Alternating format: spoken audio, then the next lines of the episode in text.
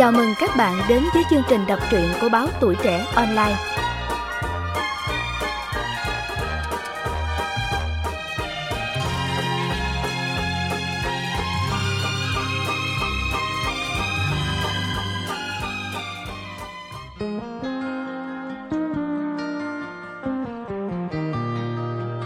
Hạt giống tâm hồn Đừng bao giờ từ bỏ ước mơ Câu chuyện về những con người dũng cảm đối đầu với thử thách nghịch cảnh cuộc sống và quyết không từ bỏ ước mơ của mình. Nhiều tác giả Fresh News tổng hợp và thực hiện. Nhà xuất bản tổng hợp thành phố Hồ Chí Minh.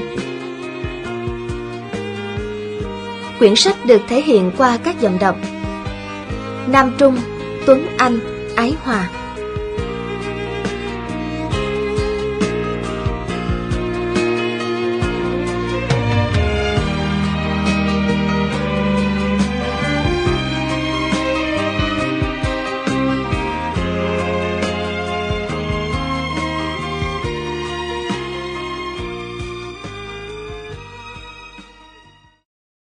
Lời giới thiệu. Đừng bao giờ từ bỏ ước mơ. Đã bao lần bạn đối đầu với nỗi buồn, tuyệt vọng Và đã bao lần bạn đã định từ bỏ ước mơ của mình. Dù không hề mong muốn, đôi khi bạn phải đối mặt với tận cùng của khổ đau, thất bại. Khi đó nếu bạn giữ mình đừng gục ngã, bạn sẽ bất chợt tìm lại được chính mình và nhận ra ý nghĩa sâu sắc của từng khoảnh khắc cuộc sống. Bạn nhận ra hạnh phúc không hẳn chỉ ở những gì mình có, mà còn ở cách nhìn, cảm nhận của bản thân về cuộc sống. Bạn nhận ra niềm vui thật sự là khi cho đi, chứ không chỉ nhận, khi biết nhìn nhận và tha thứ, thay vì giữ mãi những ghen ghét hận thù. Bạn biết ngừng than vãn, thôi ân hận hay dằn vặt bản thân mình để bắt đầu chinh phục từng bước những khó khăn thử thách, bằng chính kỷ lực và cố gắng từng ngày. Bạn biết rằng, ước mơ về ngày mai, dù to lớn đến đâu, cũng đều bắt đầu bằng những công việc bé nhỏ của ngày hôm nay. Bạn chợt nhận ra giá trị của tình bạn không chỉ ở niềm vui gặp mặt, mà ở sự sẻ chia chân thành lúc bạn đuối sức hay gục ngã. Bạn chợt nhận ra những giọt nước mắt chân thành có thể chữa lành những vết thương. Bạn chợt khám phá ra nét đẹp tâm hồn của những người bình dị xung quanh bạn. Bạn nhận ra giới hạn khả năng của mình là điều có thể thay đổi được nếu mình cố gắng và quyết tâm thay đổi. Bạn biết rằng lỗi lầm là điều nên tránh, nhưng bạn cũng nhận ra một điều, người ta sẽ vững vàng hơn sau mỗi lần vấp ngã. Và bạn nhận ra, ước mơ chính là sức sống của tâm hồn và là ngôi sao chỉ đường cho bạn. Sẽ có lúc ước mơ bị che mờ, bị vùi dập trong những thử thách của cuộc sống, khiến bạn không còn muốn nghĩ về nó nữa. Nhưng bạn đừng bao giờ từ bỏ nó, vì đó chính là ý nghĩa thật sự của cuộc sống, là điều cần thiết để tạo nên sức mạnh của bạn. First News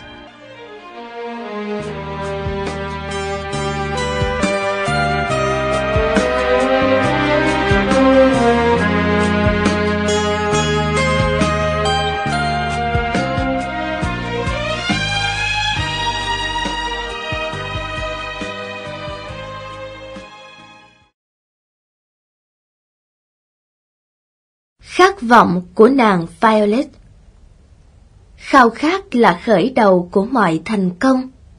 Ước mơ là khởi đầu của hành trình vượt ra khỏi những khuôn khổ. Napoleon Hill Trong khu vườn nọ có một bông hoa violet xinh xắn, luôn tỏa ngát hương thơm. Nàng sống hạnh phúc cùng với những người bạn láng giềng. Rồi một ngày nọ, ngắm nhìn chị hoa hồng kiêu sa với sắc đẹp rực rỡ, làm sáng cả khu vườn. Làng Violet chợt thấy mình thật là nhỏ bé. Nàng than thở.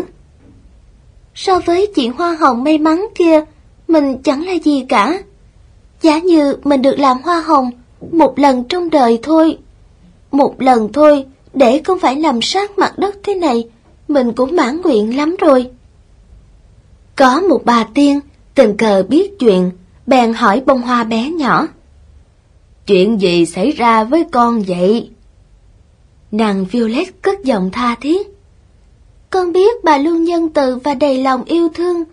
Con cầu xin, bà hãy biến con thành hoa hồng đi. Bà tiên chăm chú nhìn bông hoa. Còn có biết mình đang đòi hỏi điều gì không? Một ngày nào đó, con sẽ hối hận đây. Nhưng Violet vẫn một mực này nỉ. Động lòng trước khát khao của nàng, cuối cùng bà Tiên đồng ý. Bà chạm ngón tay thần kỳ của mình vào thân Violet, và ngay lập tức Violet biến thành một cây hoa hồng xinh tươi, kiều hãnh vương cao, với những bông hoa đỏ rực trên cành.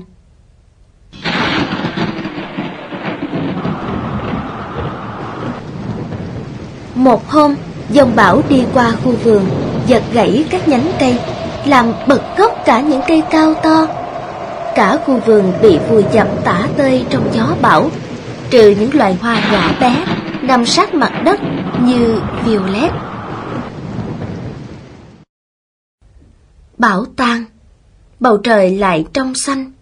Các nàng violet vẫy cánh hoa tím, vui đùa bên nhau. Một nàng nhìn hoa hồng chính là Violet ngày xưa, thường xót nói. Các bạn nhìn kia, cô ấy đang phải trả giá cho mong muốn nhất thời của mình đấy. Nàng hoa hồng nằm quạt dưới đất, thân hình gãy nát, hoa lá tả tơi, cố gắng dùng chút hơi thở cuối cùng, thều thào nói. Tôi... tôi chưa bao giờ biết sợ dông bão. Khi còn là một cành violet bé nhỏ, đã có những lúc tôi cảm thấy thoải mái và hài lòng với mình. Nhưng khi cứ mãi như vậy, tôi chợt nhận thấy mình nhỏ bé, nhàm chán và nhạt nhẽo. Tôi không muốn sống một cuộc đời mà quanh năm chỉ biết bám mình vào đất, vây vẻ sợ sệt yếu đuối. Và khi mùa đông đến, sẽ bị vùi lấp dưới lớp tuyết trắng xóa. Hôm nay, tuy sắp phải từ giả các bạn, nhưng tôi rất vui sướng và mãn nguyện vì đã biết là thế giới muôn màu ở trên cao.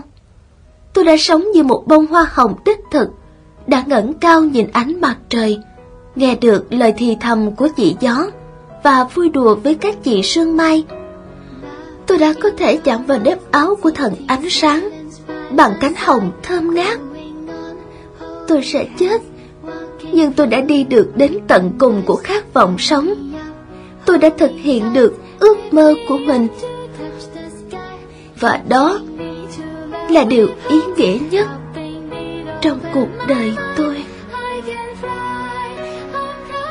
Nói xong nàng hoa hồng từ từ khép những cánh hồng héo úa lại và trút hơi thở cuối cùng với nụ cười mãn nguyện trên môi.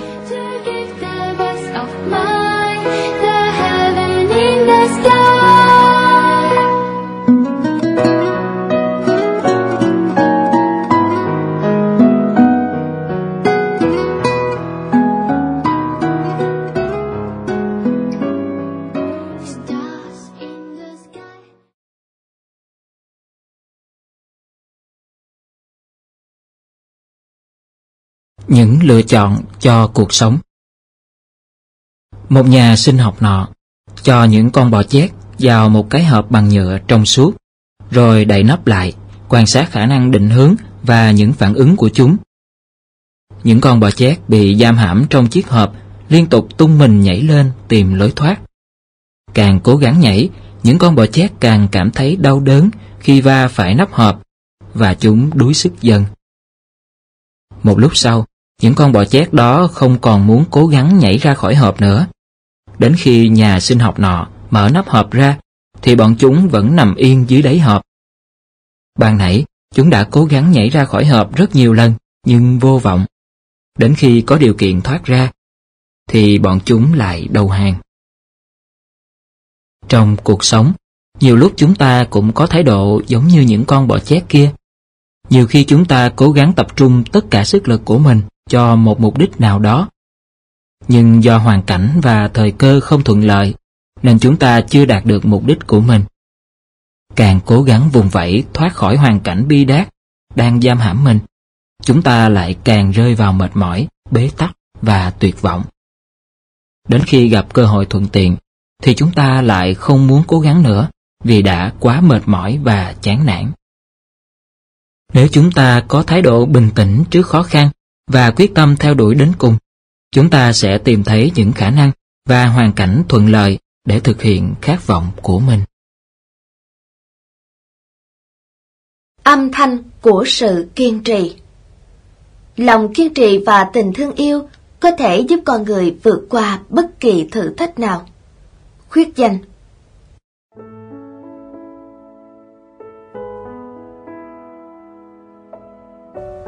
Khi mới lên bốn, tôi đã bị bệnh bại liệt.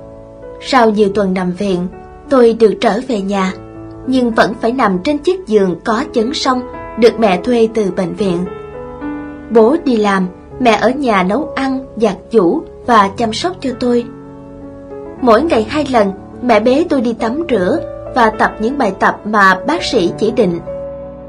Với tôi, những ngày tháng đó thật kinh khủng. Tôi không thể ra sân chơi đùa cùng lũ bạn hay làm bất cứ điều gì tôi muốn. Thứ duy nhất tôi có là một quả bóng dùng để luyện tập cử động cho các ngón tay. Chán nản vì đôi tay nhỏ bé, yếu ớt của mình không thể nắm chặt quả bóng. Nhiều lần tôi đẩy nó rơi xuống đất. Những lúc như thế, mẹ nhặt quả bóng lên và dịu dàng bảo Cố gắng bóp quả bóng con nhé, rồi con sẽ được đi chơi như các bạn. Trong bài tập hàng ngày, mẹ thường đặt hai ngón tay trong lòng bàn tay tôi và bảo tôi cố nắm chặt khoảng 10 lần. Mẹ hy vọng mỗi ngày có thể cảm nhận tay tôi nắm chặt hơn một tí. Nhưng thường cảm giác đó chỉ có trong những lần nỗ lực đầu tiên.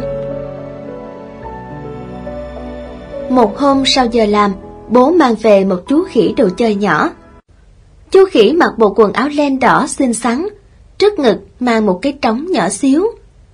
Hai bàn tay chú đang trong tư thế sắp gõ xuống trống. Sau lưng chú khỉ có một cái ống cao su nối với một quả bóng nhỏ. Bố hướng dẫn tôi cách điều khiển nó. Nếu bóp mạnh quả bóng, hai tay chú khỉ sẽ vỗ vào mặt trống, tạo ra tiếng bùm bùm chết chết, rất vui tai. Nào, con hãy cố thử xem con. Bố ân cần đặt quả bóng vào bàn tay thẳng đờ của tôi. Tôi cố bóp, nhưng chú khỉ không hề cử động.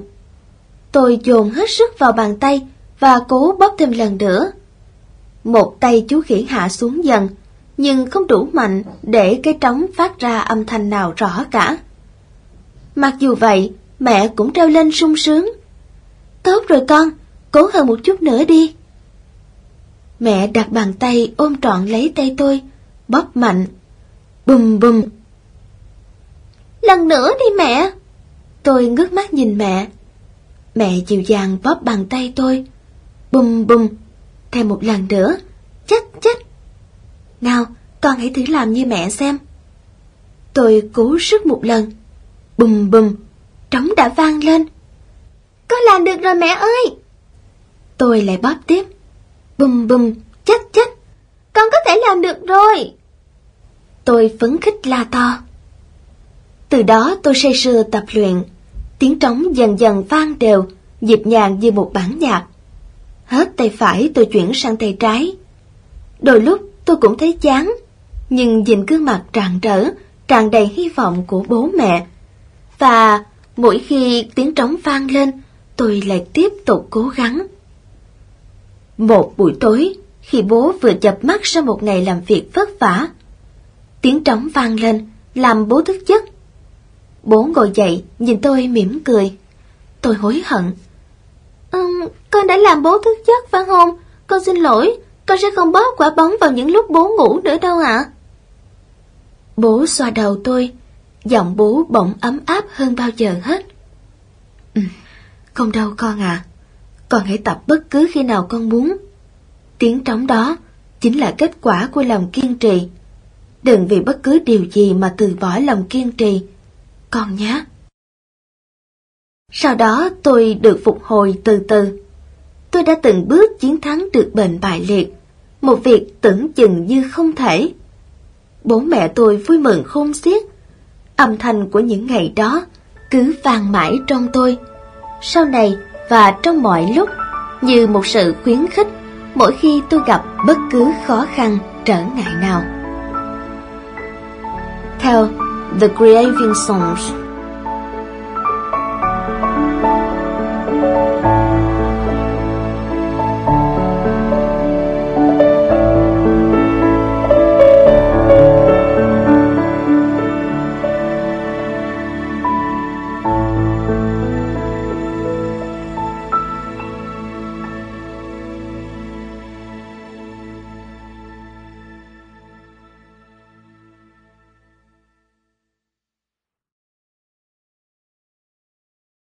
Cậu bé hái sao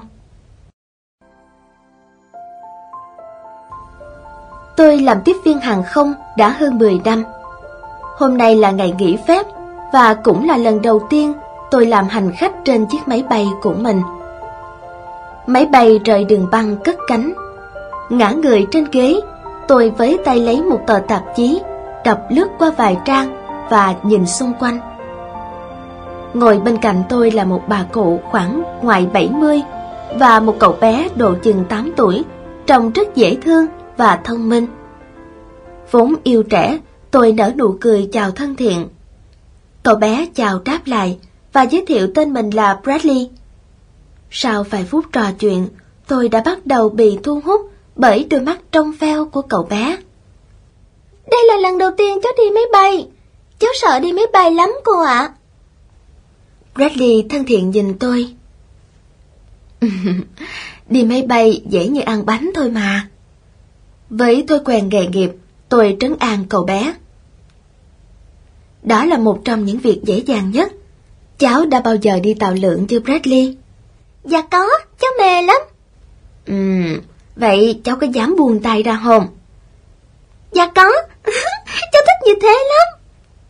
Bradley cười khúc khích. Thế cháu có bao giờ được ngồi phía trước chưa? Tôi hỏi, mặt làm ra vẻ sợ hãi. Dạ có chứ, lần nào cháu cũng cố ngồi trên hàng ghế đầu cho bằng được. Cháu không sợ hả? Bradley lắc đầu, đầy vẻ tự hào. Dạ không. Vậy thì bay như thế này đâu có thấm gì so với tàu lượng. Cô chả dám đi tàu lượng như cháu. Vậy mà cô có sợ đi máy bay chút nào đâu nè. Bradley nở một nụ cười. Thiệt không cô? Tôi gật đầu, cố để cậu bé nhận thấy cậu còn dũng cảm hơn cả tôi. Máy bay rời khỏi đường băng và bắt đầu cất cánh. Bà cụ ngồi cạnh, gọi cậu bé cùng nhìn ra ô kính nhỏ. Cháu yêu của bà, cháu có ước mơ gì không? Cháu chỉ ước mơ có được đôi chân như bạn Tracy để đi bất cứ nơi nào cháu muốn. Ừm, bà cũng sẽ ước điều đó cho cháu. Nhưng cháu hãy nhìn xem, cháu vẫn có thể bay lên bầu trời kia mà. Tôi chăm chú lắng nghe câu chuyện của hai bà cháu, nhưng vẫn chưa hiểu họ đang nói gì. Cậu bé lại nói với bà. Thế thì cháu sẽ hái được những chòm sao và cưỡi trên những đám mây kia phải không bà? Vừa nói, cậu bé vừa chỉ tay về phía những đám mây xanh đang bồng bềnh trôi. Và dường như cậu đã quên mất nỗi sợ hãi ban nãy. Bradley thích thú nhìn ra cửa sổ và bắt đầu miêu tả những gì cậu nhìn thấy bên ngoài. Cậu tưởng tượng đám mây này trông như một nàng bướm xinh xắn, còn đám mây kia thì giống như một chú ngựa con. Rồi cậu bé xin phép đi vệ sinh. Tôi đứng dậy để cậu bước ra lối đi. Lúc đó tôi mới nhận thấy đôi chân bị tật của cậu bé. Bradley chậm chạp di chuyển đến nhà vệ sinh và khi quay trở lại, cậu giải thích. Cháu bị loạn dưỡng cơ bắp đó cô, chị cháu còn bị nặng hơn cháu nữa đó. Bây giờ chị phải ngồi xe lăn rồi. Tôi lặng đi. máy bay cũng bắt đầu hạ cánh và chúng tôi chia tay nhau. Tối hôm đó, tôi ngẫm nghĩ rất lâu về câu chuyện của hai bà cháu. Gần 10 năm bay lượn trên bầu trời, nhưng chưa một lần tôi thả ước mơ của mình ra khỏi ô cửa. Chưa từng muốn cưỡi mây và hái những chòm sao, dù đôi chân tôi không hề bị tật nguyền.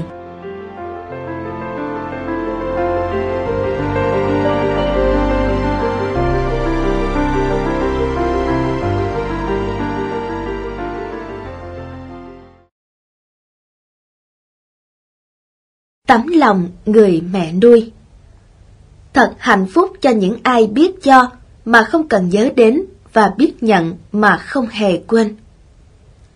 Elizabeth Bibesco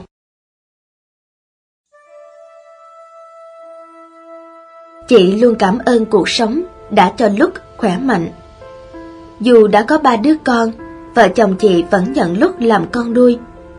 Năm đây lúc đã lên sáu, nhưng ngay lần thử máu lúc lúc mới một tuổi, bác sĩ đã cho biết là lúc mắc bệnh hồng huyết cầu lưỡi liềm do di truyền.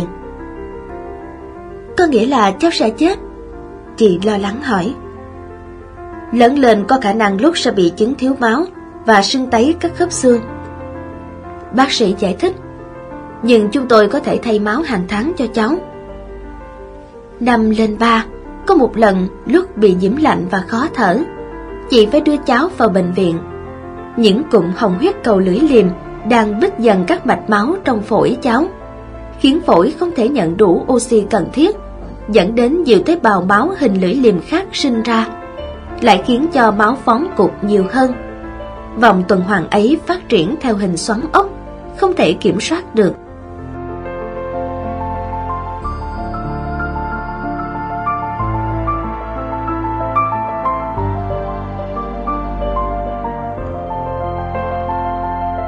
Sau lần ấy, lúc phải tăng số lần truyền báo, từ một tháng lên ba tuần một lần. Nhưng đó cũng chỉ là biện pháp tạm thời. Không lâu sau, lúc phải trở lại bệnh viện, một lần nữa phải chiến đấu giành giật mạng sống từ tay tử thần. Cơ hội sống sót rất mong manh. Mai thầy các bác sĩ cho chị biết, căn bệnh của lúc ngày nay vẫn có cơ hội điều trị hoàn toàn bằng cách cấy tủy xương tủy mới sẽ sinh ra những tế bào máu khỏe mạnh và loại bỏ những tế bào máu xấu. Chị sung sướng quá đổi, nhưng tia hy vọng vừa lóe lên liền tắt ngấm khi bác sĩ bảo Việc cấy ghép phải cần đến người có tủy phù hợp với lúc. Chỉ có anh chị em ruột cùng nhóm máu mới hy vọng có kháng nguyên hợp nhau. Chị cảm thấy choáng váng Chẳng lẽ bây giờ bỏ mặt mạng sống của thằng bé hay sao? Nhưng quả thật, chị không biết làm cách nào. Chị nhận nuôi lúc từ viện mồ côi, nên không hề biết cha mẹ ruột của lúc cư ngụ ở đâu, còn sống hay đã chết, và thằng bé có anh chị em ruột hay không. Không nản lòng, chị tìm đến viện mồ côi ngày xưa và trình bày câu chuyện với những người quản lý, để mong nhận được sự giúp đỡ và sau nhiều tuần vất vả bôn ba khắp nơi, chị tìm được địa chỉ của người anh ruột duy nhất của Lúc, hiện đang sống với một đôi vợ chồng trẻ, ở cách nhà chị hàng trăm dặm. Chị viết thư kể về tình trạng của Lúc cho cha mẹ nuôi của người anh ruột nghe, kèm theo một lời đề nghị thiết tha. Chị vui lòng cho anh trai của Lúc tiến hành xét nghiệm hiến tủy, vì mạng sống của Lúc đang rất nguy hiểm. Chị gửi thư đi trong sự đợi chờ và hy vọng. Gia đình nhận nuôi người anh của Lúc sốt sắng tìm cách giúp đỡ. May mắn thay, kháng nguyên của anh trai Lúc hoàn toàn phù hợp với cậu. Cuộc cấy ghép tủy đã thành công. Trong vòng vài tuần, tủy sống mới của Lúc đã bắt đầu hoạt động và sinh ra những tế bào hồng huyết cầu khỏe mạnh. Hai tuần sau, Lúc được về nhà và vĩnh biệt căn bệnh quái ác sau đó chị viết thư chia sẻ tin vui với gia đình kia và nhận được thư hồi âm từ anh trai của Lúc. Cháu đã rất lo lắng khi biết em ruột của cháu đang từng ngày vật vả đấu tranh với bệnh tật, còn cháu thì hạnh phúc và khỏe mạnh. Nhưng bây giờ cháu không còn buồn nữa Vì em cháu đã may mắn Có cô luôn bên cạnh Yêu thương và chăm sóc Tuy cháu là người đã hiến tủy để ghép cho lúc. Nhưng cô mới chính là vị thần hộ mệnh cho em cháu. Thanh Huyền, theo the Stories of Life.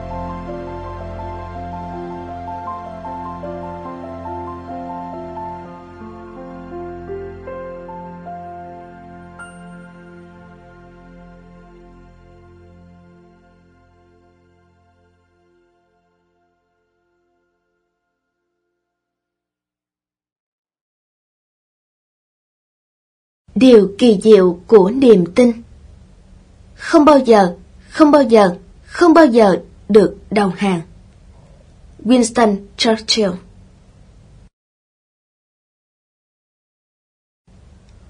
Nhiều năm về trước ở Elkhart, có hai anh em nọ được một trường học thuê làm công việc nhóm lửa lò sưởi trong các phòng học vào mỗi buổi sáng. Một buổi sáng lạnh lẽo, sau khi đã chất củi vào lò hai cậu bé lấy dầu hỏa trưới lên củi, rồi bật lửa.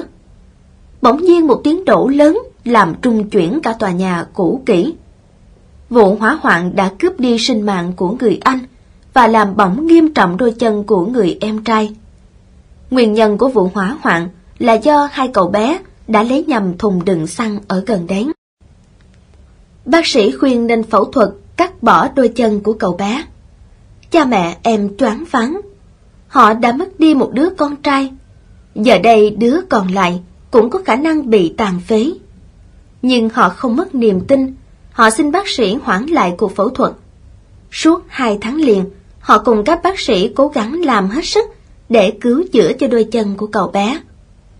Trong suốt thời gian đó, họ truyền cho cậu bé niềm tin rằng rồi sẽ có ngày em đi lại được. Các bác sĩ đã không cắt bỏ đôi chân của em, Tuy nhiên chân phải của em teo lại, co rút lên cao, còn các ngón chân trái gần như bị cháy mất hết cả. Dẫu đau nhất, cậu bé vẫn quyết tâm phải luyện tập mỗi ngày. Cuối cùng, em cũng chập chững được vài bước đi trong đau đớn. Nhiều năm sau, dù hồi phục chậm, nhưng cậu trai trẻ ấy cũng bắt đầu tự đi bằng đôi chân của mình mà không cần chống nặng. Một vài năm sau nữa, cậu lại có thể chạy bộ trong sự khâm phục của nhiều người. Chàng trai có quyết tâm mãnh liệt ấy vẫn cứ chạy, chạy mãi và đôi chân tưởng chừng phải cắt bỏ ngày trước đã giúp anh lập kỷ lục điền kinh thế giới. Anh được biết đến như là người nhanh nhất thế giới và được tôn vinh là vận động viên điền kinh của thế kỷ tại quảng trường Madison. Tên anh là Glenn Cunningham.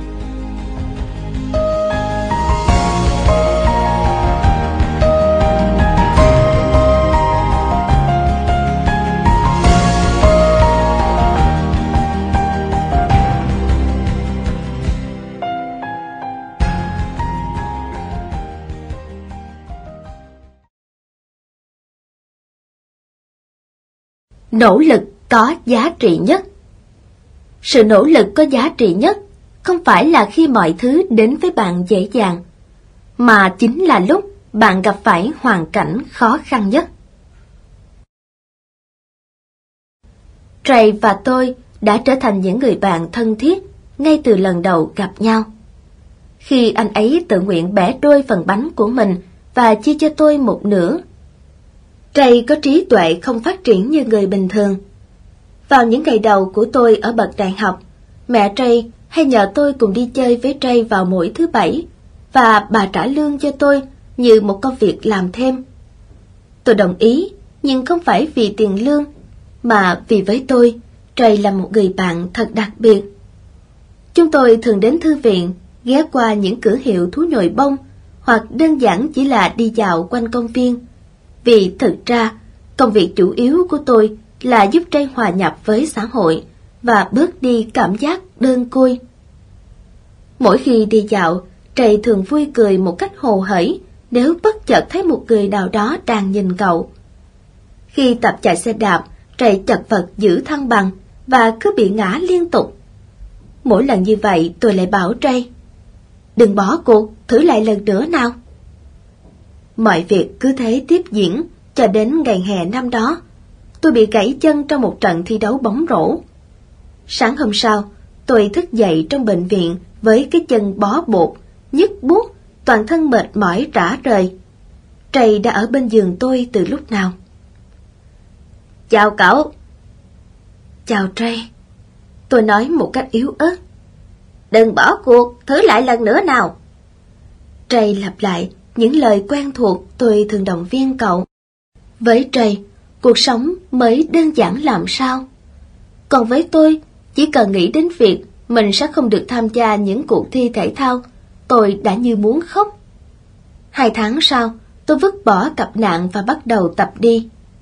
Chúng tôi cùng nhau đi trên con đường quen thuộc. Trey đi bên tôi, thỉnh thoảng cậu nhảy tung tăng một cách hứng khởi. Có lúc Trey bị vấp vào chân mình và ngã xuống đường. Đừng bỏ cuộc, thử lại lần nữa nào.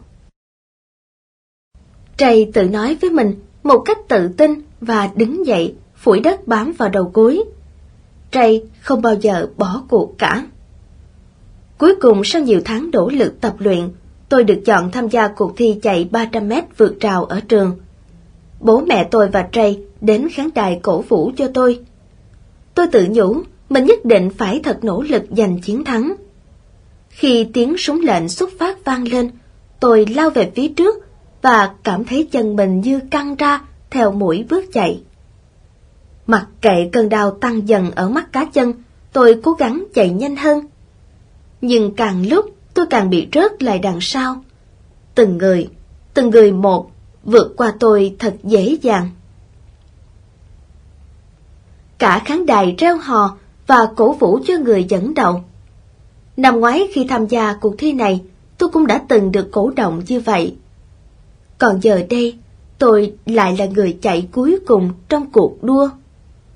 Tôi chán nản định bỏ cuộc. Chợt, tôi nghĩ đến Trey. Cậu ấy không may mắn như tôi, thậm chí không giống như một người bình thường. Nhưng chưa bao giờ cậu ấy bỏ cuộc. Và bỗng nhiên, tôi thấy khó khăn của mình trở nên thật nhỏ bé. Với tất cả quyết tâm và nỗ lực, tôi lao về phía trước. Tôi ước gì mình có một sức mạnh thần kỳ để vượt qua những người đang dẫn đầu và chạm đích đầu tiên. Nhưng tôi đã không thể làm được điều đó. Tôi về chót một cách rất khó khăn. Về chót trong cuộc thi mà năm ngoái tôi đã lập kỷ lục. Nhìn lên khán đài tôi thấy bố mẹ và Trey đang đứng cổ vũ cho tôi, nhiệt tình hơn cả những lần tôi giành chiến thắng. Sự cổ vũ ấy cho tôi hiểu, sự nỗ lực của mình còn đáng giá hơn cả những chiếc huy chương. Tôi sẽ không bao giờ bỏ cuộc. Bởi nỗ lực có giá trị không phải là khi mọi thứ đến với tôi thật dễ dàng, mà chính là lúc tôi gặp phải hoàn cảnh khó khăn nhất. Hồng Nhung theo Inspiration Stories.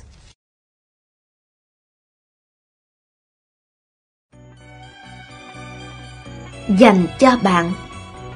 Ẩn dưới vẻ bề ngoài mạnh mẽ Có thể là một tâm hồn yếu đuối, nhạy cảm Muốn được quan tâm, chia sẻ và yêu thương. Bất cứ nỗi đau nào cũng có thể được xoa dịu bằng thời gian và tình yêu chân thành. Bằng ý chí và lòng dũng cảm, bạn sẽ vượt qua những khó khăn, thử thách của cuộc sống.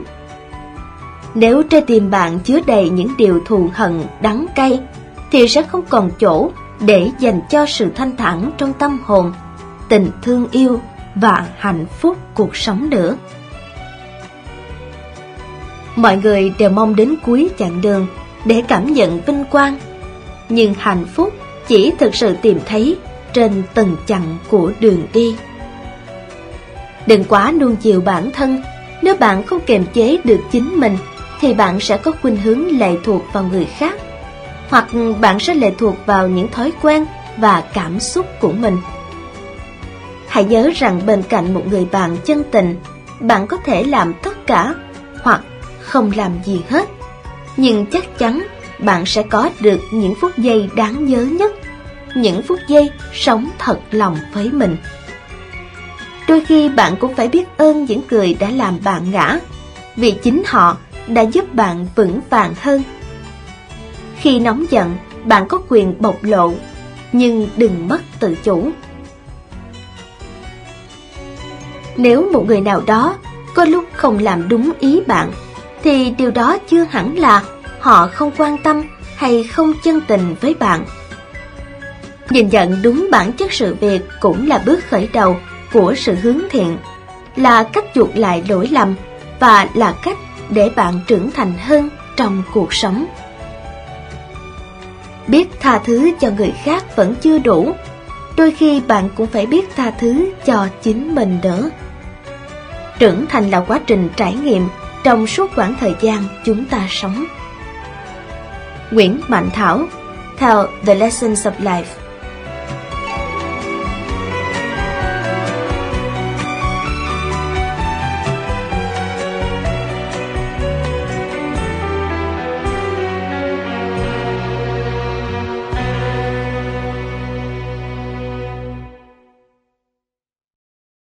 Hãy tin vào những phép màu. Bé Kevin reo vang khắp nhà, hớn hở cầm chiếc điện thoại trên tay, chạy đến khoe với tôi. Mẹ, mẹ ơi, ông già Noel gọi điện thoại đến cho mình nè. Ông già Noel gọi, mẹ ơi, đúng là ông ấy đó. Tôi cầm lấy điện thoại và khẽ nói. Vâng, xin chào. Đáp lại lời tôi là tiếng của anh bạn Sandra. Anh cười vang qua điện thoại. Nè cậu, tớ chỉ nói với cậu bé là Chào cháu Kevin, chú là Sandra. Đấy, chỉ có vậy thôi. Tôi lập tức hiểu ra mọi chuyện và mỉm cười khi biết cậu con trai đã nhầm Sandra thành Santa, tức là ông già Noel. Thế nhưng khi thoáng nhìn thấy vẻ mặt rạng ngời của con, đôi mắt trong veo của nó lấp lánh niềm vui trước điều kỳ diệu mà mùa Giáng sinh đang mang lại. Tôi quyết định thật nhanh và đáp trong tiếng cười của bạn mình. Đúng rồi, ông già Noel ạ. Kevin thật sự là một đứa trẻ ngoan. Dạ, dạ cảm ơn ông đã gọi điện cho Kevin. Đầu dây bên kia im lặng lắng nghe. Tôi dừng lại một lúc rồi nói tiếp. Và chúng cháu cũng xin chúc ông một mùa Giáng sinh vui vẻ nhé, ông Santa. Nói xong, tôi nhẹ nhàng gác máy. Hồng Ánh theo Living Your Dream.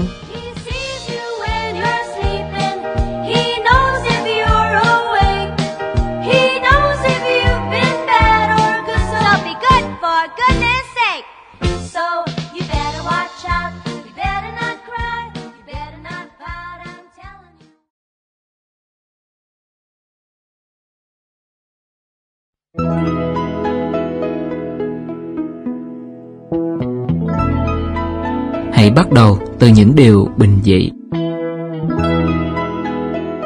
Một đóa hoa có thể khơi gợi giấc mơ. Một cây xanh có thể góp nên cánh rừng. Một cánh én có thể báo hiệu mùa xuân. Một nụ cười sẽ khơi nguồn cho tình bạn. Một cái chạm tay có thể sưởi ấm tâm hồn. Một ánh mắt sẽ thể hiện lòng quan tâm. Một tia nắng thắp sáng cả căn phòng một ngọn nến sẽ xua tan bóng tối. Một sự chia sẻ giảm bớt được nỗi đau. Một bước chân khởi đầu cuộc hành trình. Một niềm hy vọng sẽ thổi bùng sức sống. Một cách nhìn mới có thể thay đổi hướng đi. Hãy bắt đầu từ những điều bình dị bạn nhé.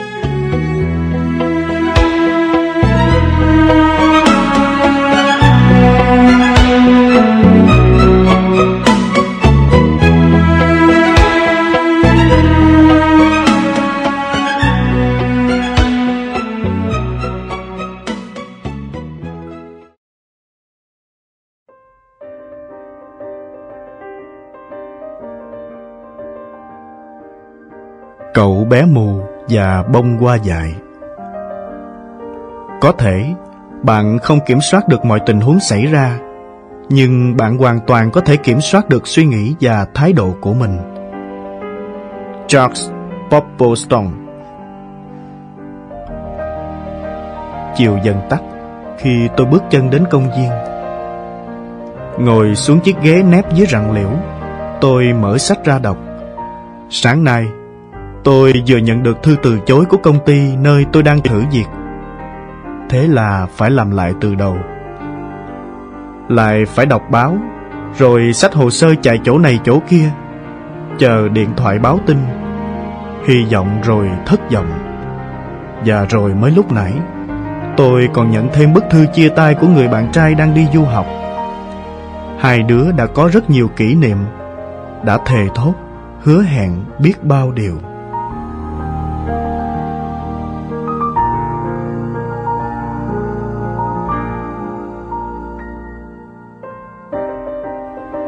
Tôi ngồi thừ trên ghế. Quyển sách mua hôm rồi chưa đọc trang nào trên tay, đã rơi xuống đất lúc nào không biết. Và tôi cũng không biết mình đã thổn thức thành tiếng từ lúc nào, nếu không nghe có tiếng động ngay bên cạnh. Hai thằng bé đột nhiên xuất hiện, đầu tóc của chúng bù xù, quần áo nhễ nhại mồ hôi. Chúng đến ngay trước mặt tôi. Một đứa cúi xuống và với giọng phấn khích. Cô xem, cháu tìm thấy cái gì này? Trong tay nó là một bông hoa dại trông thật khó coi, lá héo rũ rượi. Cánh hoa đã xỉn màu, không thể phân biệt rõ là màu cam, màu vàng hay màu đỏ nữa. Vì muốn hai thằng bé đi chơi chỗ khác, tôi đành gượng cười rồi quay mặt sang hướng khác. Nhưng thằng bé ấy lại ngồi xuống bên cạnh, đưa qua lên mũi ngửi rồi thốt lên. Hoa này có mùi đặc biệt quá, lại đẹp nữa. Đây, cháu xin tặng cô. Tôi biết mình phải cầm lấy bông hoa ấy, nếu không chúng sẽ chẳng bao giờ chịu đi chỗ khác. Tôi đưa tay về phía đó hoa. Thay vì đặt hoa vào tay tôi, chẳng hiểu sao, thằng bé cứ dơ thẳng ra giữa trời. Đến lúc đó, tôi mới phát hiện ra rằng thằng bé không nhìn thấy gì hết. Nó bị mù. Tôi thấy cổ mình như nghẹn lại, sống mũi cay xè. Bỗng chốc, tôi tự hỏi làm sao cậu bé tật nguyền ấy biết quên đi bất hạnh của mình để mỉm cười với tôi, với cuộc sống. Lại không phải nụ cười vô tâm, mà là nụ cười động viên, chia sẻ còn tôi, qua đôi mắt của cậu bé mù xa lạ, tôi lặng người khi chợt nhận ra mọi việc xảy đến không phải tại bởi cuộc đời, mà vấn đề nằm ngay trong chính bản thân mình. Trong những khoảnh khắc chán chường tệ hại, tôi đã tự cô lập mình với thế giới xung quanh. Tôi chỉ biết đổ lỗi cho hoàn cảnh, mà không tận hưởng những vẻ đẹp đang hiện hữu xung quanh mình và tri ân từng giây từng phút được sống trong đời. Những ngọn đèn đường đã sáng lên, soi rõ hai chiếc bóng trẻ thơ đang tựa vào nhau, đi tiếp.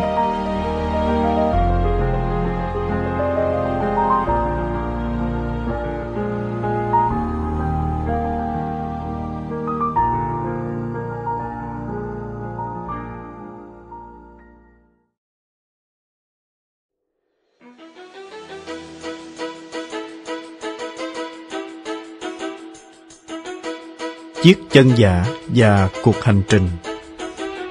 Đừng đau khổ vì những gì mình không có, mà hãy biết vui với những gì mình đang có trong tay. Epictetus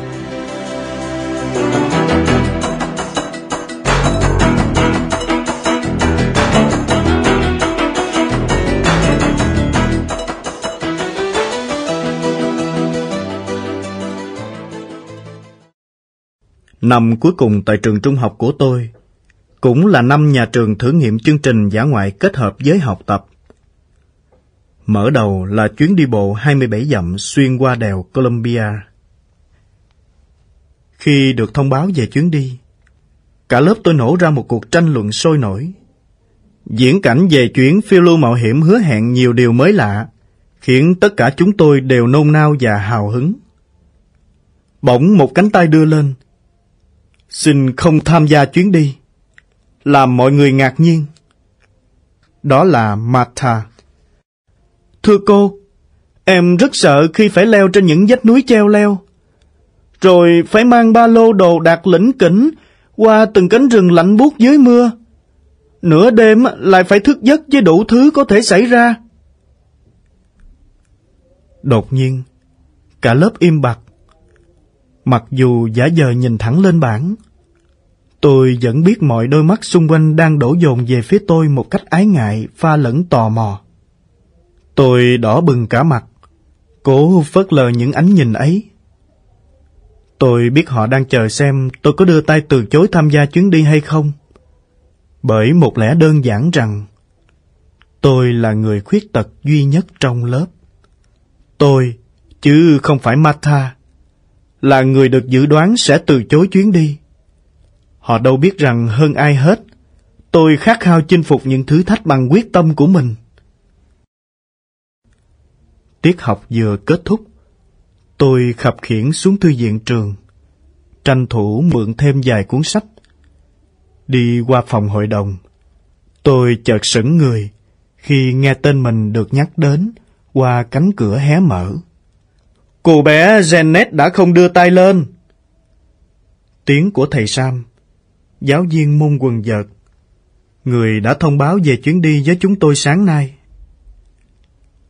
Làm sao cô bé đi nổi chừng ấy chặng đường, lại phải mang trên lưng cái ba lô nặng cả 20 kg với một cái chân giả? Thầy dạy môn khoa học nói, kèm theo cái thở dài. Mà chắc gì ba mẹ Janet đã ký giấy đồng ý cho đi chứ? Tôi lại khập khểnh nhón chân bước đi. Lòng mong sao, không ai nghe tiếng lộp cộp của cái chân giả chạm xuống sàn. Tối hôm đó, đợi bữa tối kết thúc, và bố đã ngồi vào bàn làm việc như thường lệ. Tôi mới cầm tờ giấy đăng ký tham gia chuyến đi giả ngoại, mon men, lại gần. Bố ơi! Bố ký vào đây dùm con đi. Gì thế con? Bố hỏi tôi, tay vẫn không ngừng viết. Chỉ là giả ngoại bình thường với lớp thôi bố ạ. Bố chỉ việc ký vào chỗ này thôi. Tôi nói, mà trống ngực đập liên hồi. Tôi chưa từng nói dối bố mẹ. Nhưng đành phải vậy thôi. Vì bố sẽ chẳng cho tôi đi, nếu biết được đây không phải là chuyến giả ngoại bình thường. Thời tiết ngày khởi hành không đẹp như mọi người mong đợi. Trời không mưa, nhưng mây đen giăng ngang trời ủ rũ. Chuyến hành trình bắt đầu với con đường mòn thoai thoải xuyên qua cánh rừng. Càng đi, đường càng dốc và quang du, nhưng phong cảnh thật tuyệt vời. Bùn đất như níu chân tôi lại. Mỗi bước chân của tôi là cả một sự nỗ lực. Các bạn tôi cứ phải dạt những cành cây lòa xòa sang một bên, để đường đi của tôi được dễ dàng hơn. Mặc dù đã cẩn thận lắm, chúng tôi vẫn không khỏi bị trượt ngã vì đường trơn. Mà tôi là người ngã nhiều nhất. Quần áo, tay chân tôi lấm lem bùn đất, ướt mem vì cỏ đẫm nước sau trận mưa đêm qua. Nhưng lạ thay, tôi lại thấy ấm áp trong lòng vì những bàn tay các bạn luôn sẵn sàng đỡ tôi dậy. Và chúng tôi cùng cười đùa, trêu chọc nhau từ những cú ngã ngoạn một ấy. Không còn khoảng cách giữa chúng tôi, không còn sự khác biệt trong suy nghĩ giữa một người tật nguyền như tôi với các bạn. Chúng tôi thật sự đã có những khoảnh khắc chia sẻ của tình bạn quý giá. Nhưng thật không may, khi chúng tôi đã hoàn thành được hơn nửa quãng đường, thì thời tiết bỗng trở nên giá lạnh và tuyết bắt đầu rơi. Chuyến đi không thể tiếp tục. Lũ học trò chúng tôi dù mệt nhưng vẫn tiếc rẻ quay về. Trong lòng được an ủi đôi chút vì lời hứa của các thầy cô là sẽ tổ chức một chuyến đi khác vào mùa hè tới. Và lúc đó, chắc chắn tôi sẽ tiếp tục tham gia.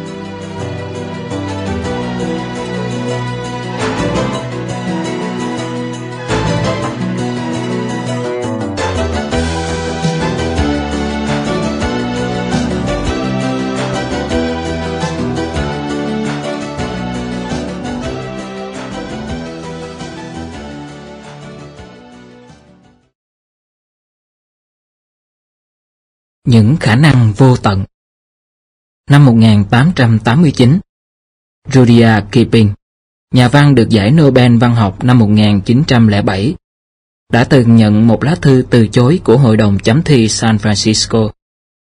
Tôi rất lấy làm tiếc, thưa ông Kipling, nhưng quả thực, ông không biết cách sử dụng tiếng Anh. Winston Churchill từng thi rớt kỳ thi vào lớp 6. Ông trở thành thủ tướng nước Anh khi đã 62 tuổi sau cả một đời chỉ toàn gặp thất bại. Sự đóng góp lớn nhất của ông là khi ông đã về hưu. Albert Einstein Đến năm lên 4 tuổi mới biết nói, và phải đến năm 7 tuổi mới biết đọc. Thầy giáo đã từng nhận xét về ông như sau. Chậm phát triển, khó gần, luôn có những ước mơ ngớ ngẩn. Ông từng bị đuổi học và bị từ chối nhận vào trường Bách khoa Zurich. Louis Pasteur chỉ là một sinh viên bình thường trong số những sinh viên chưa tốt nghiệp, từng xếp thứ hạng 15 trên 22 ở môn hóa. Tướng Douglas MacArthur đã từng bị từ chối gia nhập West Point, không chỉ một mà đến hai lần. Đến lần thứ ba, ông mới được chấp nhận và đã lập được nhiều chiến công ghi vào sử sách.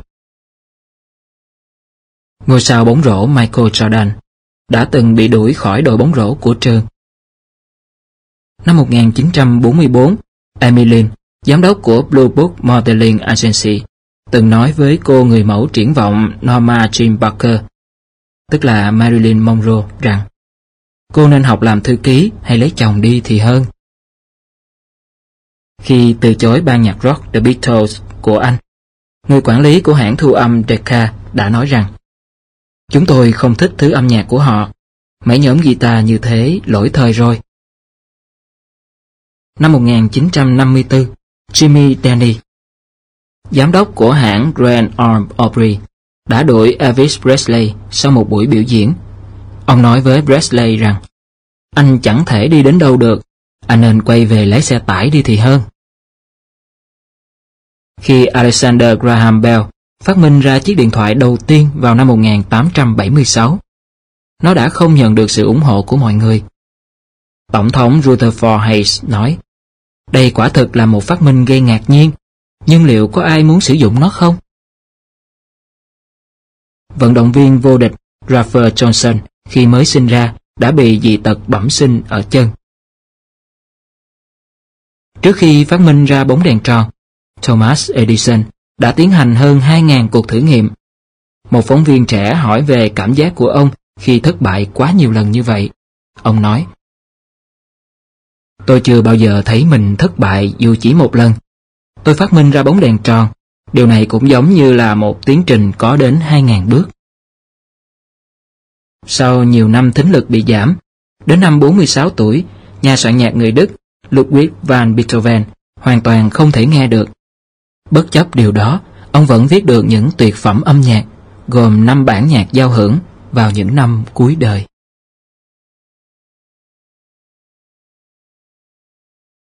Con đường dẫn đến thành công Một cuộc sống đích thực là khi bạn xác định cho mình một ước mơ, mục tiêu có ý nghĩa và kiên trì theo đuổi đến cùng. Herbert Carson Để đạt được thành công vượt bậc, bạn cần có điều gì? Một tài năng kiệt xuất, một tài sản thừa kế kết xu những năm tháng miệt mài đèn sách để có những bằng cấp hơn người, hay những mối quan hệ thân thiết với những người có quyền lực trong xã hội. Thật ra, những gì cần thiết lại vô cùng giản dị. Bạn chỉ cần đặt ra những mục tiêu có ý nghĩa và quyết tâm thực hiện bằng được từng mục tiêu ấy. Một nghiên cứu về những người tốt nghiệp Đại học Harvard đã cho thấy rằng sau 20 năm, phần lớn những người có mục tiêu rõ ràng trong cuộc sống đều có sự nghiệp thành công hơn những người khác. Nghiên cứu này cuối cùng kết luận rằng một người bình thường nhưng với ý chí, hoài bão và quyết tâm cao có thể vượt xa những người thông minh xuất chúng nếu người đó có những mục tiêu được định hình rõ ràng và không bao giờ từ bỏ ước mơ đó. First News Tell Inspirations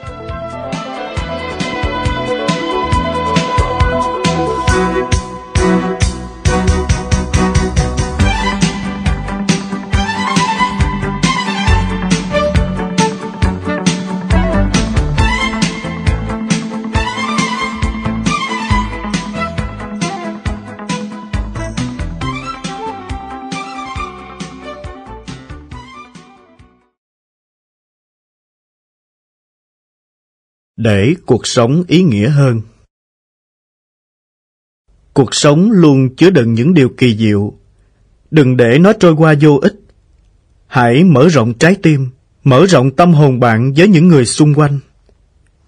Hãy trân trọng giá trị của mỗi người mà bạn gặp. Cuộc hành trình của bạn trong cuộc sống này luôn có những khó khăn mà đôi lúc bạn cần đến những người bạn. Hãy nhận biết giá trị của thời gian và bắt tay thực hiện những việc mà bạn hằng mong ước. Nhưng đừng dành quá nhiều thời gian cho sự bắt đầu.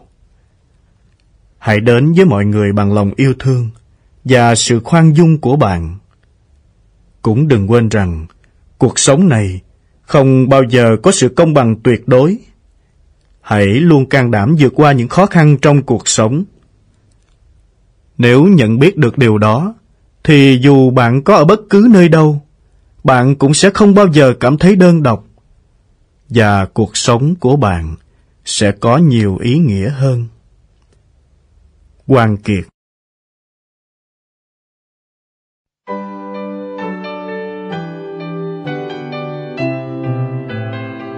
Ngày hôm nay tôi sẽ Ngày hôm nay tôi sẽ tự lắng lòng mình và cố gắng trầm tĩnh hơn tôi sẽ học cách kiểm soát những cảm xúc và suy nghĩ của mình.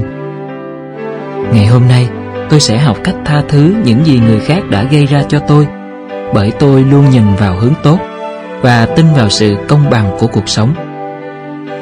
Ngày hôm nay, tôi sẽ cẩn trọng hơn với từng lời nói của mình. Tôi sẽ lựa chọn ngôn từ và diễn đạt chúng một cách có suy nghĩ và chân thành nhất. Ngày hôm nay, tôi sẽ tìm cách chia sẻ với những người bạn quanh tôi khi cần thiết. Bởi tôi biết điều quý nhất đối với con người là sự quan tâm lẫn nhau. Ngày hôm nay, trong cách ứng xử, tôi sẽ đặt mình vào vị trí của người đối diện để lắng nghe những cảm xúc của họ, để hiểu rằng những điều làm tôi tổn thương cũng có thể sẽ làm tổn thương họ. Ngày hôm nay, tôi sẽ an ủi và động viên những ai đang nản lòng một cái siết tay, một nụ cười, một lời nói của tôi có thể tiếp thêm sức mạnh để họ vững tin bước tiếp. Ngày hôm nay tôi sẽ dành một chút thời gian để quan tâm đến bản thân mình. Tôi cảm ơn cuộc sống và mọi người đã cùng tôi sẽ chia những niềm vui, nỗi buồn trong cuộc sống này.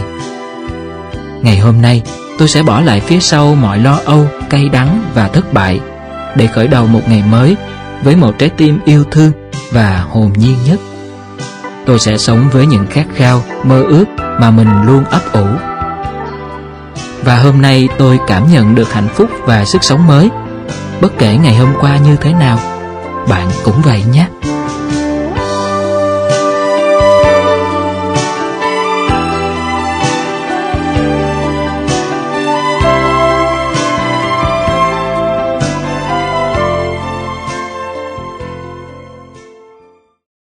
Điều chúng tôi không nói.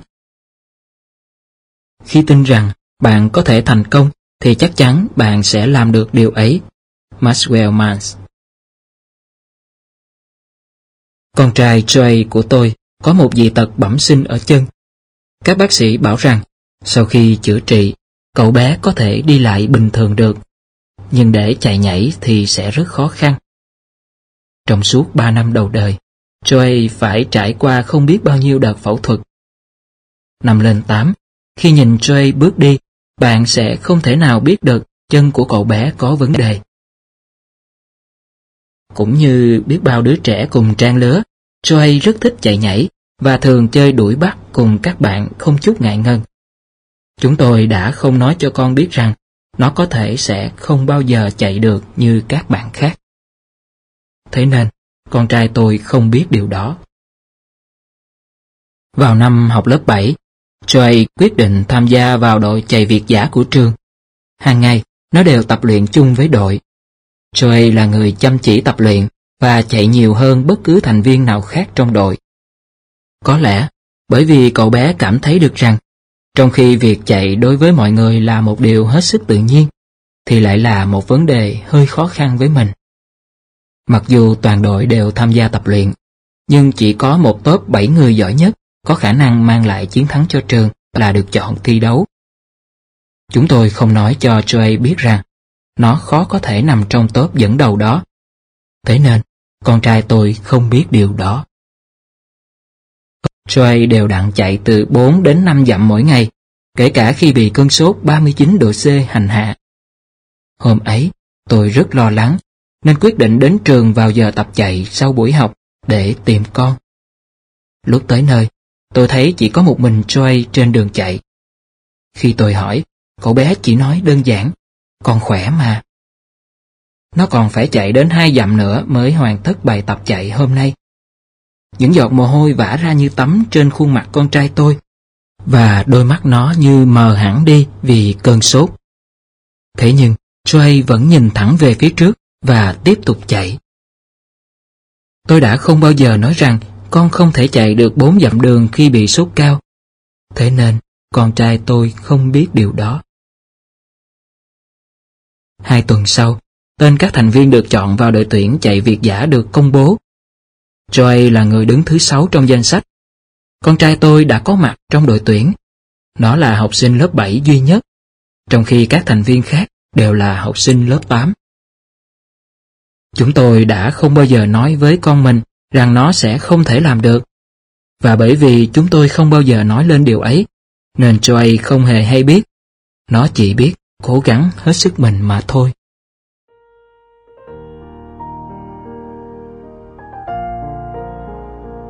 Những đồng xu của bà Giá trị đích thực của sự cho đi không nằm ở món quà lớn hay nhỏ, mà ở tấm lòng của người cho. Francis Qualo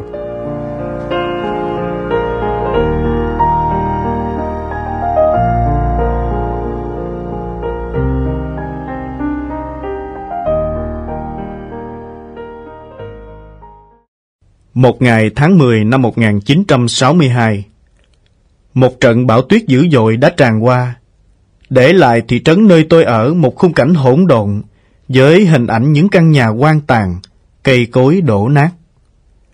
Hệ thống điện bị hỏng hoàn toàn. Bố tôi phải nhóm lò sưởi để sưởi ấm cho cả gia đình. Tôi mặc chiếc áo ngủ cô tông mới, đứng cạnh anh chị chờ bố nhóm lửa. Khi bố nhóm xong và rời lò sưởi, chúng tôi liền tranh nhau xúm lại bên ngọn lửa đang cháy tí tách để được sưởi ấm. Khi sưởi ấm hai bàn tay và phía trước cơ thể, tôi quay lưng lại để đón lấy hơi ấm từ chiếc lò đang cháy hừng hực. Thật dễ chịu khi được tận hưởng sự ấm áp đầu tiên sau mấy ngày lạnh buốt. Đang nhắm mắt cảm nhận hơi ấm tỏa ra từ ngọn lửa. Bỗng người tôi nóng rang lên. Trong tích tắc, một tàn lửa từ lò sưởi bắn vào áo ngủ của tôi và lập tức bắt vào bông giải. Tại bệnh viện, các bác sĩ cho biết tôi bị phỏng nặng và vết phỏng lan khắp cả mặt sau chân trái của tôi. Việc chữa trị kéo dài hàng tháng trời và phải thay băng vào mỗi ngày làm tôi vô cùng đau đớn. Do vết phỏng nghiêm trọng, nên bác sĩ chẩn đoán chân của tôi có thể sẽ bị cứng và khó cử động sau lần ghép da. Và cho dù cố gắng tập đi, thì tôi cũng khó có thể đi lại bình thường. Mẹ tôi hòa khóc khi nghe tin đó. Bà ngoại đến thăm tôi mỗi ngày. Bà vẫn vững lòng tin, động viên và khuyến khích tôi tập đi.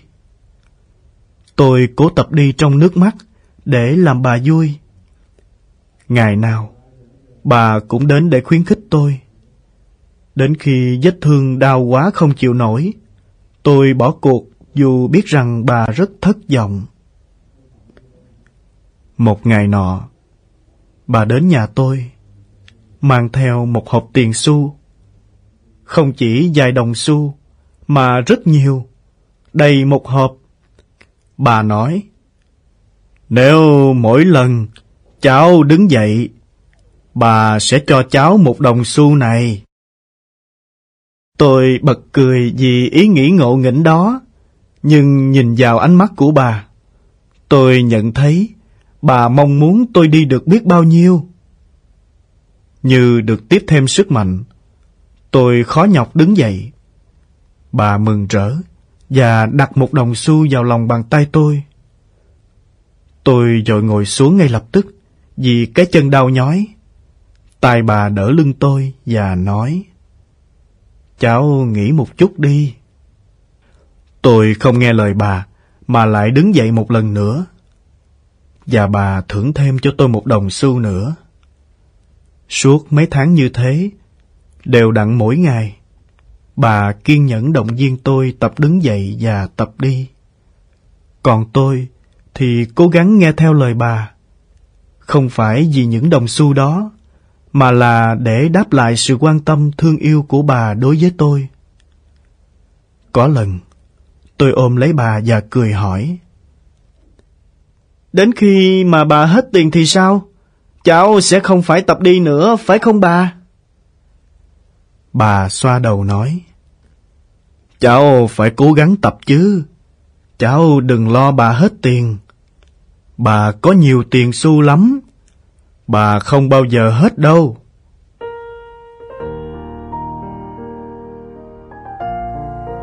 Việc phục hồi đôi chân mất cả năm trời từ sau vụ cháy, nên tôi phải bỏ dở năm học lớp 3.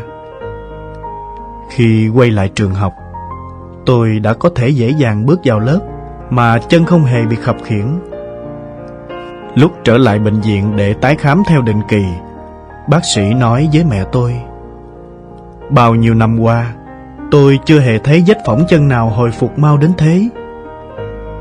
Mẹ nói với tôi trên đường về Bà không muốn thấy con phải bị tật nguyền Mỗi ngày Bà đều cầu nguyện cho đôi chân con lành lại Và ước nguyện của bà đã thành sự thật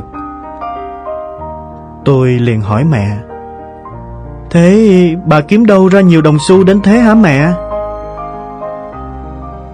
Mẹ trả lời, Đó là số tiền mà bà đã dành dụng từ nhiều năm qua đấy. Tôi thật sự cảm động trước tình cảm của bà. Bà đã cho tôi thêm sức mạnh để vượt qua khó khăn Bằng chính lòng yêu thương và niềm tin của mình. Buổi tối hôm ấy, Tôi đã mang hợp đồng tiền xu đó Cộng với những đồng xu mà tôi đã tiết kiệm được Ra phố Chọn mua cho bà một cái áo ấm Mà tôi biết là bà sẽ rất thích.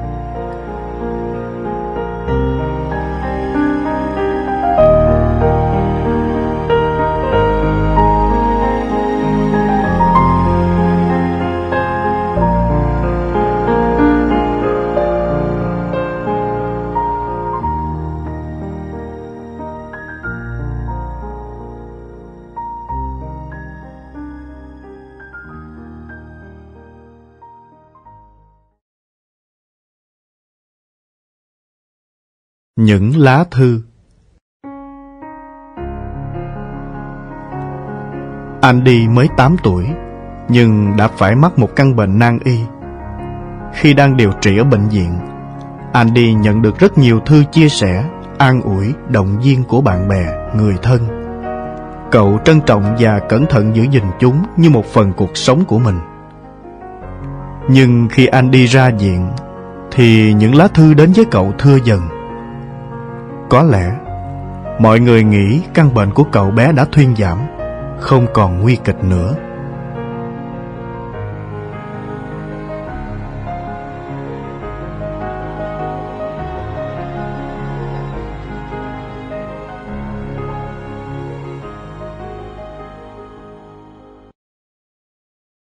Thế nhưng, Andy vẫn luôn hy vọng được đón nhận những lá thư như trước đây.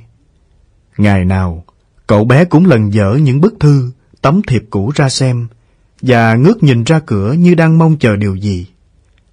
Mẹ Andy nhìn con thấp thỏm mà đau lòng. Bà biết mình không đủ khả năng ngăn chặn những cơn đau hành hạ con mình trong mỗi lần xạ trị. Không thể giúp gì cho con những lúc cơn đau ập đến.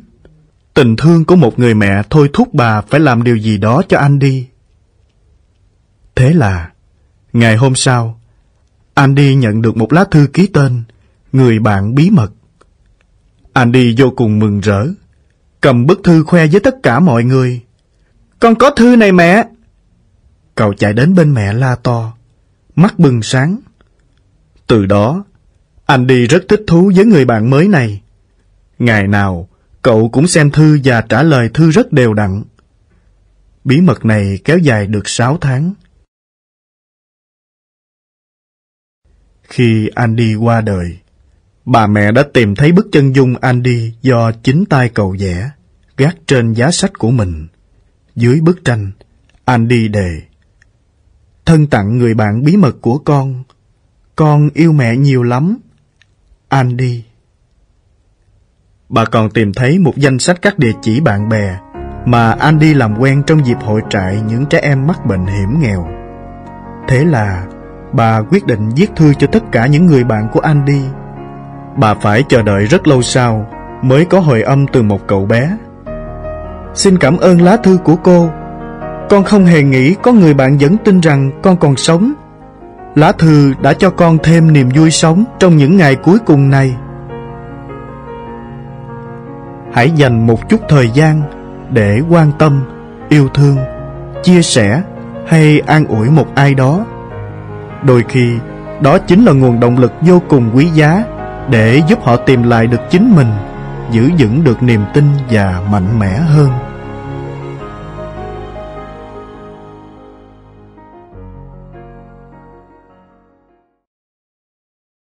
Sự chia sẻ giản đơn. Chỉ cần một cái ôm thật chặt, một sự im lặng cảm thông, một cái chạm tay thân thiện, một đôi tay biết lắng nghe là bạn có thể chia sẻ với tất cả mọi người. First News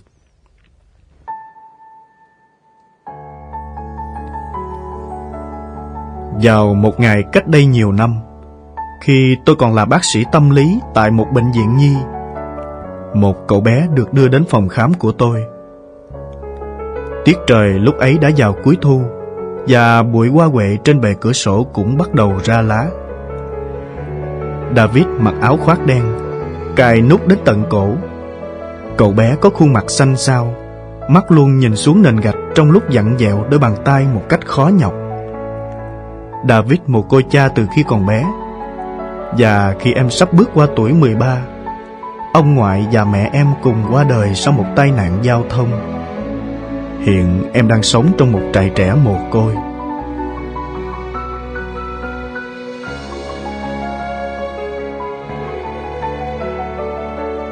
Thầy giáo phụ trách lớp em đã viết thư cho tôi.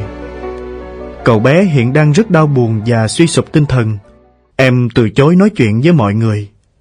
Tôi thật sự rất quan tâm đến em Và hy vọng các bác sĩ có thể giúp được gì đó cho em. Tôi nhìn David. Làm sao có thể giúp cậu bé đây? Có những bi kịch xảy ra với con người mà ngành tâm lý học hoàn toàn bất lực, thậm chí cũng không thể mô tả bằng lời. Gặp những trường hợp như vậy, đôi lúc cách trị liệu tốt nhất mà các nhà chuyên môn có thể làm là lắng nghe một cách chân tình. Hai lần đầu chúng tôi gặp nhau, David không nói một lời nào. Em ngồi thu người trên ghế, đầu cúi gầm xuống và khi ngước mắt lên, Em chỉ nhìn vào các bức tranh treo trên tường phía sau lưng tôi. Sau lần khám thứ hai, khi cậu bé đứng lên chuẩn bị ra về, tôi khẽ đặt tay lên vai em. Em không né tránh, nhưng cũng không có phản ứng gì. Tuần sau, cậu bé đến và tôi đề nghị cả hai cùng chơi cờ.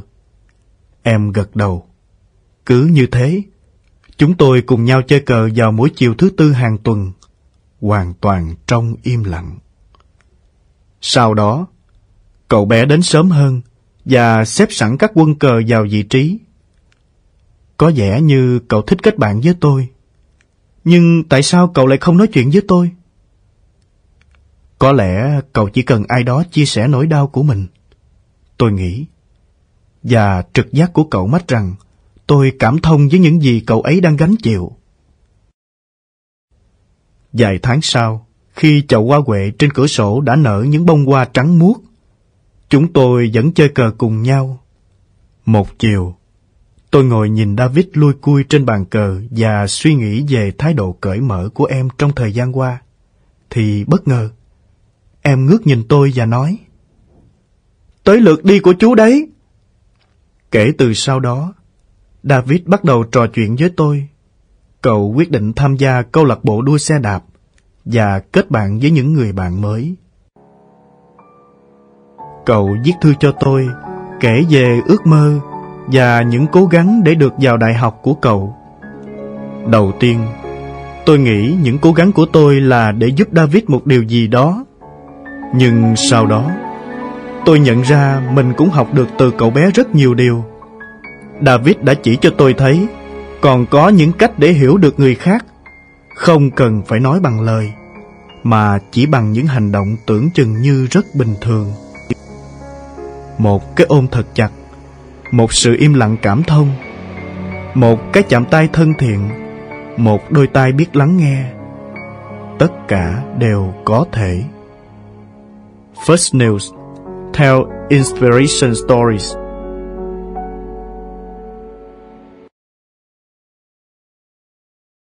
Nhà văn Tí Hon Sau một tai nạn xe hơi, các bác sĩ nói cậu bé Alex sẽ bị liệt vĩnh viễn từ cổ trở xuống. Và để duy trì cuộc sống, cậu cần được chăm sóc hoàn toàn, phải di chuyển bằng xe lăn và sử dụng ống thở. Alex được chuyển sang bệnh viện chúng tôi để hỗ trợ phục hồi các chức năng bằng phương pháp tâm lý.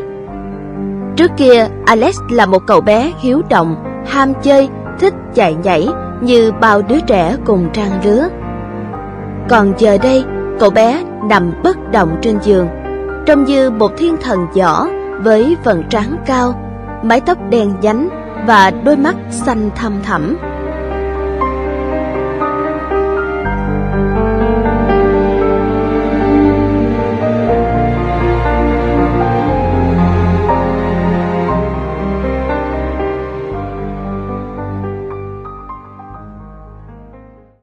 Alex, một hôm tôi nhẹ nhàng mở lời.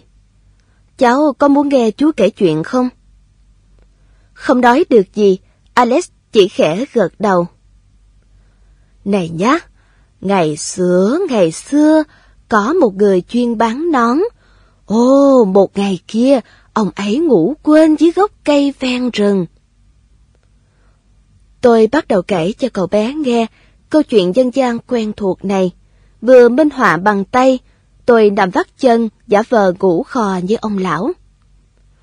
Đến khi bừng tỉnh giấc, những cái nón của ông lão đã biến đâu mất. Thì ra lũ khỉ trên cây đã lấy cắp những cái nón khi ông ngủ, rồi mỗi con đội một cái nón trên đầu. Tôi giả bộ như thật, dậm chân thình thịch, giận dữ vung nắm đấm vào lũ khỉ tưởng tượng. Lũ khỉ kia, trả nón lại cho ta mau lên. Trong khi kể chuyện, tôi để ý nhìn Alex. Cậu bé thích thú theo dõi từng cử chỉ và nét mặt của tôi. Hai lần, tôi thấy môi cậu mấp máy như muốn nói điều gì. Khi tôi đề nghị sẽ kể một câu chuyện khác, Alex lại gật đầu nhẹ nhẹ. Alex, câu chuyện này tên là Gia đình nhà gấu, cháu đã nghe bao giờ chưa? Alex gật đầu, tôi bắt đầu kể.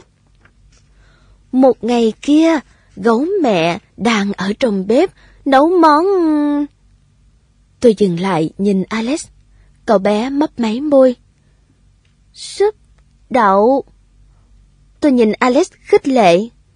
Đúng rồi, gấu mẹ đang nấu món súp đậu mà lũ gấu con thích nhất. Nhưng món súp mà mới nấu xong thì rất... Ừ. Tôi dừng lại, nhìn Alex chờ đợi. Ngay lập tức, Alex tiếp lời. Nóng. Cứ như thế, cả hai chúng tôi cùng nhau kể tiếp câu chuyện. Tôi biết rằng điều đó rất tốt cho Alex, vì khi cậu bé dùng khí quản của mình để phát âm, thì phổi cũng hoạt động để lấy oxy. Đôi môi đỏ xinh xắn, cong tròn, nói từng tiếng.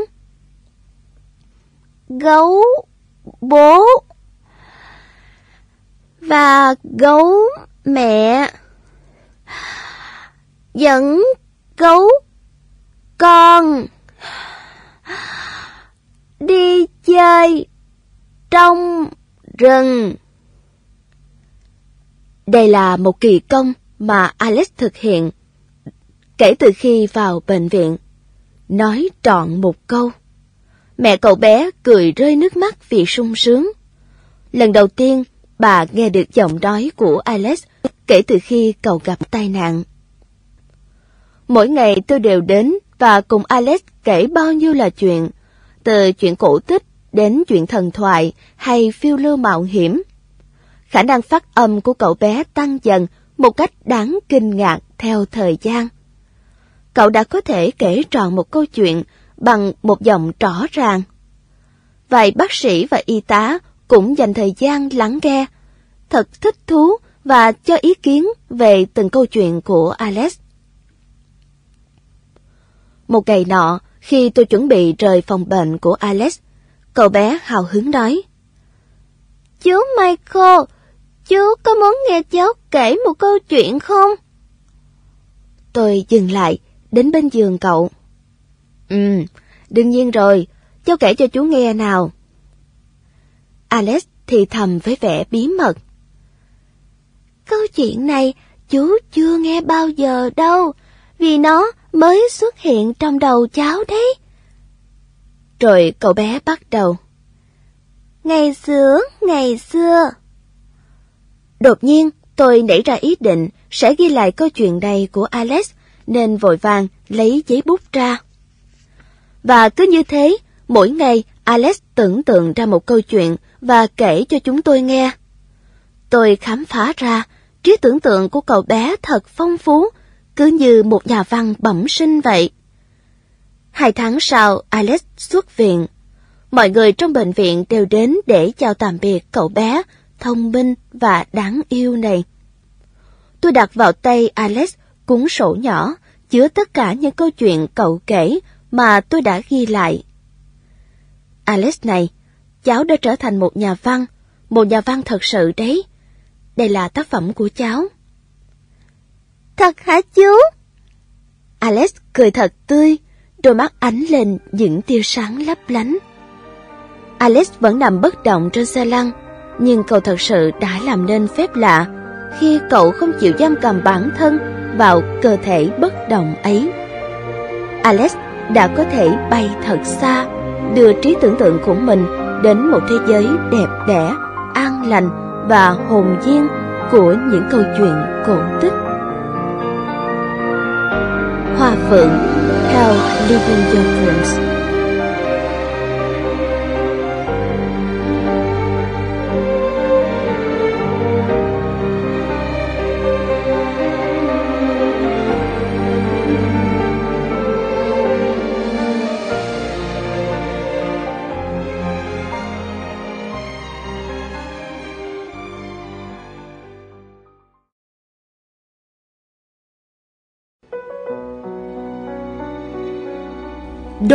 của tâm hồn. Hãy tin tưởng vào chính mình. Hãy mở rộng trái tim và để tâm hồn thể hiện tất cả.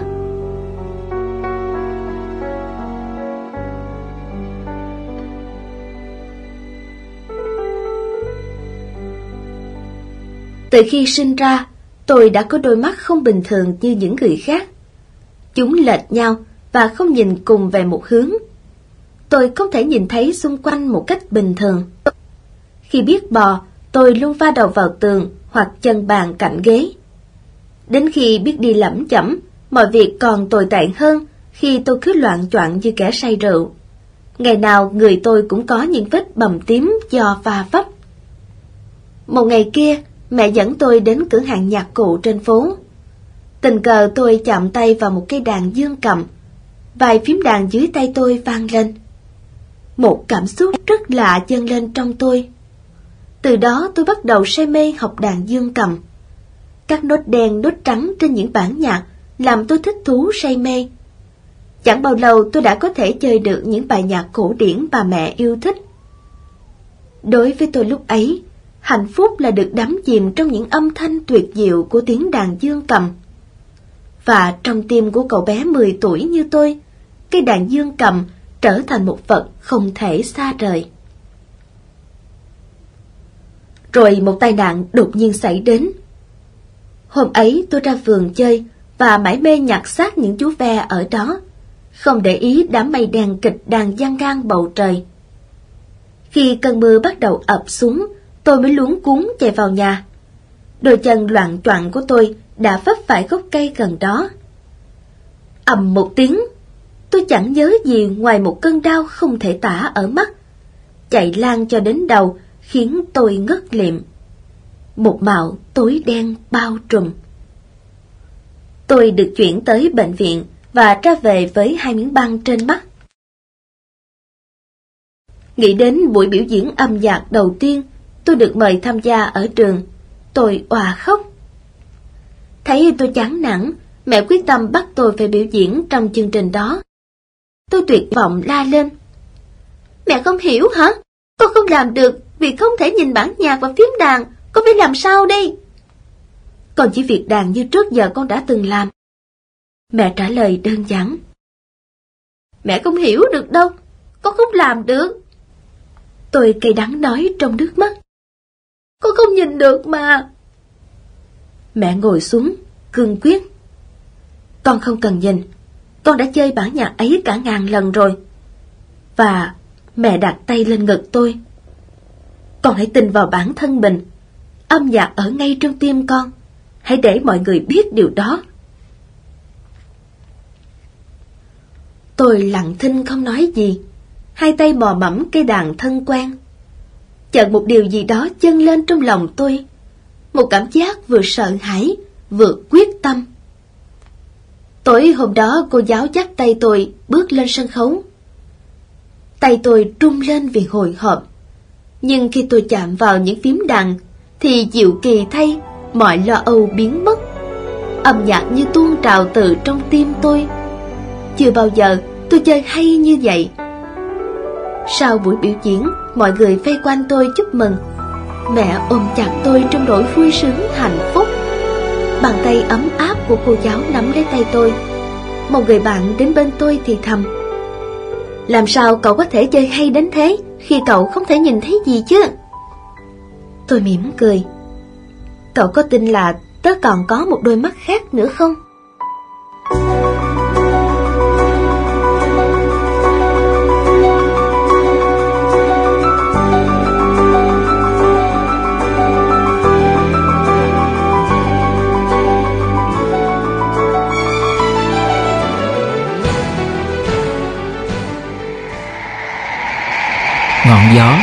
Cây sồi.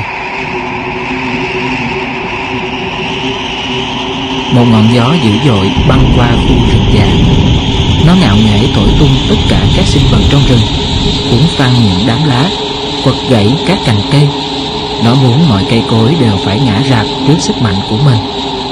Riêng một cây sồi già vẫn đứng hiên ngang, không bị khuất phục trước ngọn gió hung hăng. Như bị thách thức ngọn gió lồng lộn điên cuồng lật tung khu rừng một lần nữa cây sồi vẫn bám chặt đất im lặng chịu đựng cơn giận dữ của ngọn gió và không hề gục ngã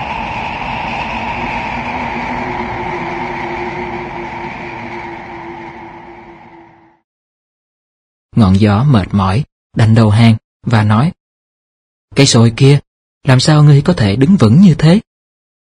Cây sồi già từ tốn trả lời Tôi biết sức mạnh của ông có thể bẻ gãy hết các nhánh cây của tôi, cuốn sạch đám lá của tôi và làm thân tôi lay động.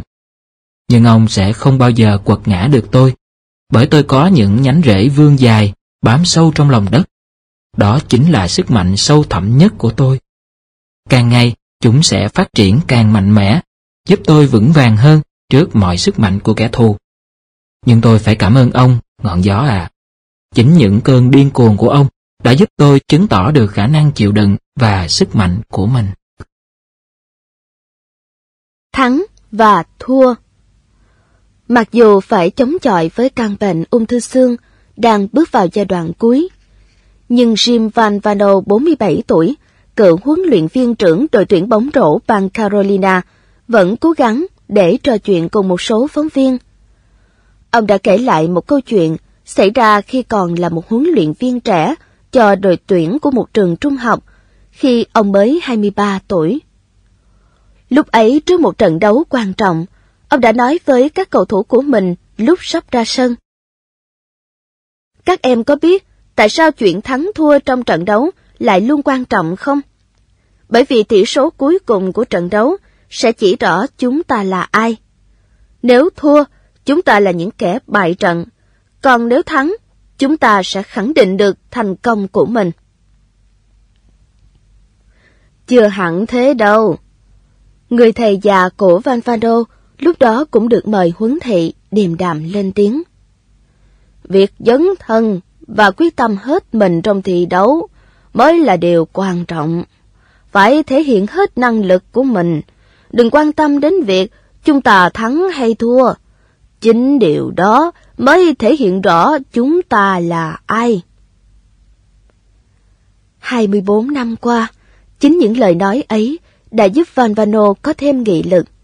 Đã từ lâu, mỗi đêm ông phải bật dậy ba bốn lần trên giường bệnh, với chiếc áo thấm đẫm mồ hôi, hai hàm răng nghiến chặt, chịu đựng cơn đau đớn, những cơn sốt do ảnh hưởng của những lần hóa trị.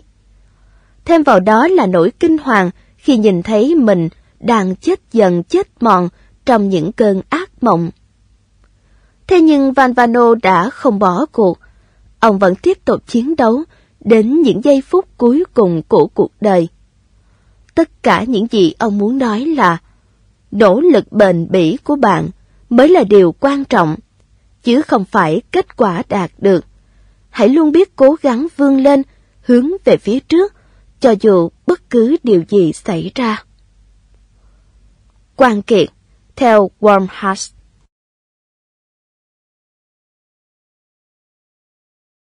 Đừng bao giờ, Đừng bao giờ che giấu cảm xúc thật của bạn. Hãy cười lên khi bạn cảm thấy hạnh phúc. Và đôi lúc bạn có thể khóc khi cảm thấy yếu lòng. Đừng bao giờ ngừng nỗ lực. Nỗ lực sẽ giúp bạn vượt qua mọi khó khăn và đạt được những kết quả tưởng chừng như không thể. Đừng bao giờ đặt tất cả gánh nặng của thế giới trên đôi vai nhỏ bé của bạn. Hãy biết chia sẻ khi cần thiết. Đừng bao giờ cảm thấy lo sợ trước tương lai. Nếu sống trọn vẹn cho ngày hôm nay, thì một ngày mai tốt đẹp chắc chắn sẽ đến với bạn.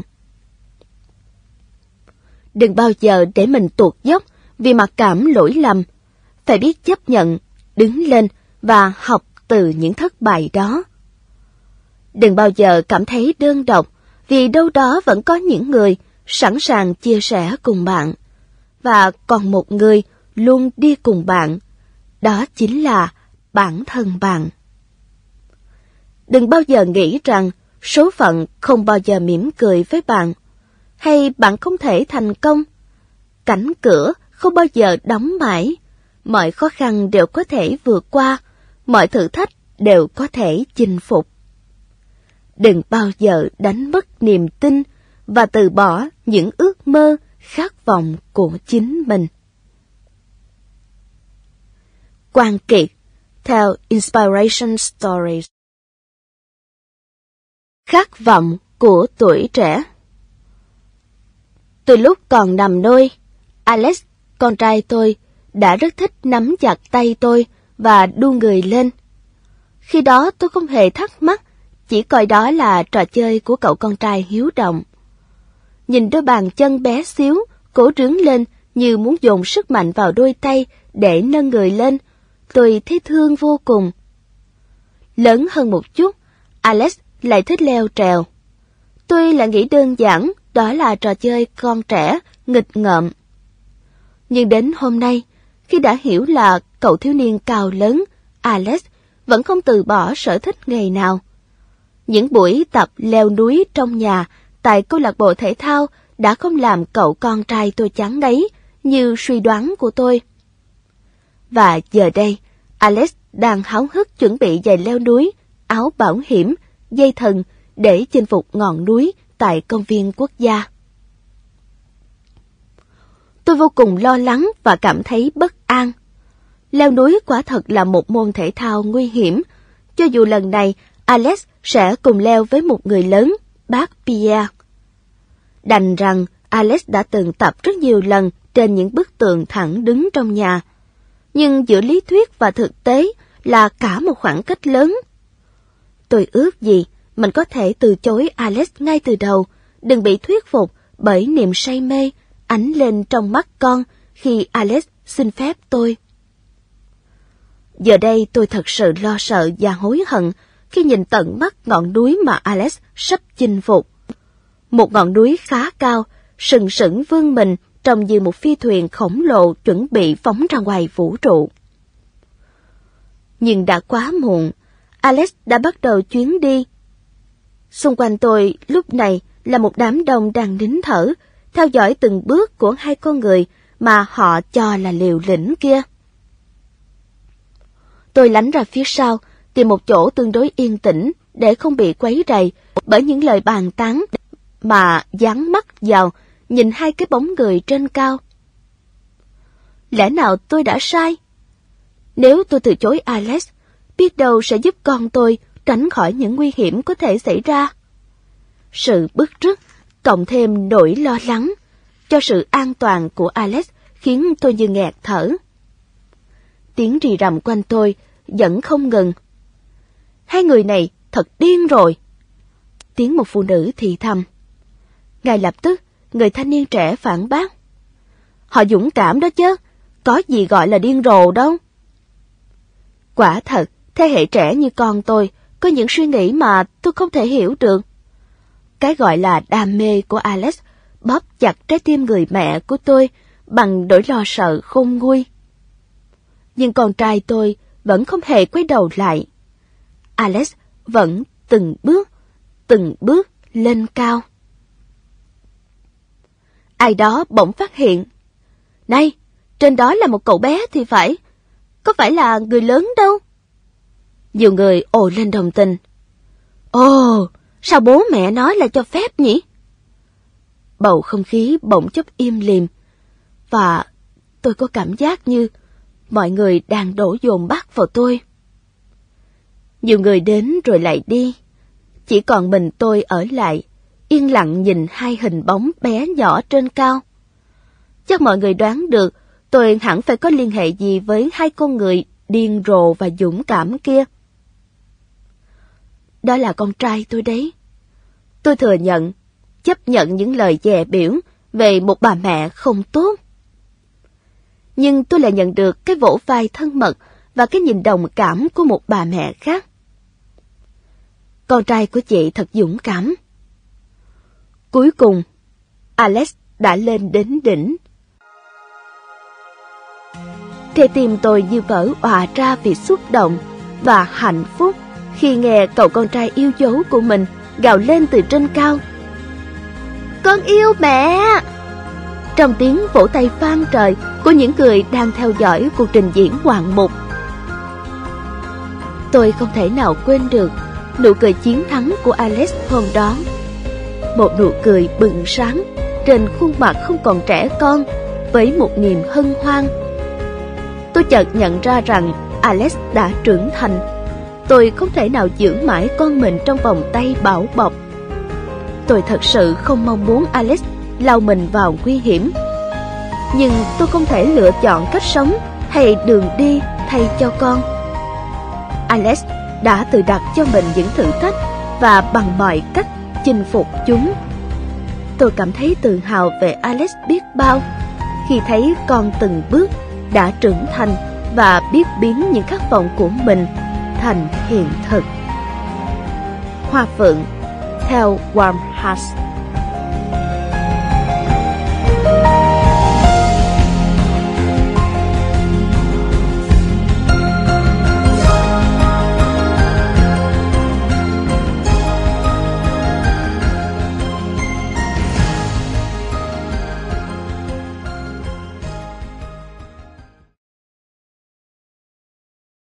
hãy tin vào chính mình.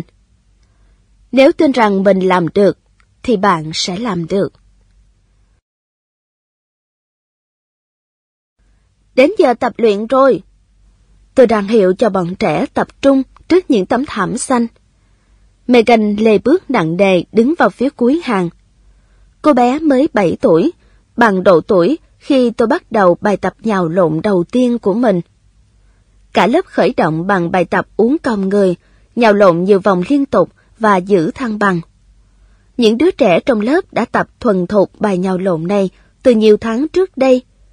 Chỉ riêng Megan vẫn phải tập giữ thăng bằng trên hai tay và có thể sẽ phải mất thêm một thời gian nữa mới có thể nhào lộn như các bạn được.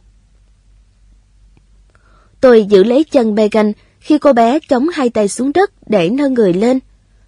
Trong khi Megan cố gắng giữ thăng bằng, tôi luôn miệng nhắc cô bé phải duỗi thẳng chân. Cứ thế, chúng tôi tập đi tập lại. Mỗi lần Megan đứng dậy, tôi lại tìm cách khen ngợi sự cố gắng của cô bé, như con đã thẳng chân hơn những lần trước rồi đấy, hoặc tốt hơn rồi, lần này con đã tạo dáng rất đẹp. Một lần trước giờ vào lớp, bố của Megan xin phép nói chuyện với tôi. Trông ông có vẻ căng thẳng. Tôi đang định cho Megan nghỉ học cô ạ. Tôi ngạc nhiên. Tại sao? Có phải tôi đã làm gì không đúng? Bố Megan đặt tay lên vai cô bé, như để ăn ủi và nói. Megan không thể theo kịp các bạn trong lớp, và tôi không muốn vì nó mà cả lớp phải chờ đợi. Vậy là ông nghĩ chưa đúng rồi. Megan còn cần lớp học này hơn những đứa trẻ khác nữa. Khi còn nhỏ, tôi đến với môn thể thao này không bằng những thành tích hay những huy chương. Tôi bắt đầu khi vẫn còn là một đứa trẻ lên bảy như Megan bây giờ. Tôi nhìn sang Megan, lặp lại lời nói của thầy tôi ngày trước. Chỉ cần con chăm chỉ và tin vào bản thân mình, con sẽ thành công, Megan ạ. Khi tôi nói điều đó, Megan ngước nhìn tôi, trầm trớm nước mắt Người cha thì không khỏi xúc động, bảo Megan. Con gái của bố, mặc đồng phục vào đi, đến giờ vào học rồi đó. Có thể Megan không giành chiến thắng trong những cuộc tranh tài, cũng có thể sẽ không được chọn dự thi. Nhưng nếu cô bé biết tin vào khả năng của mình và tiếp tục cố gắng, thì điều đó còn quan trọng hơn việc giành được những tấm huy chương. Hồng Dung theo Viva Consulting.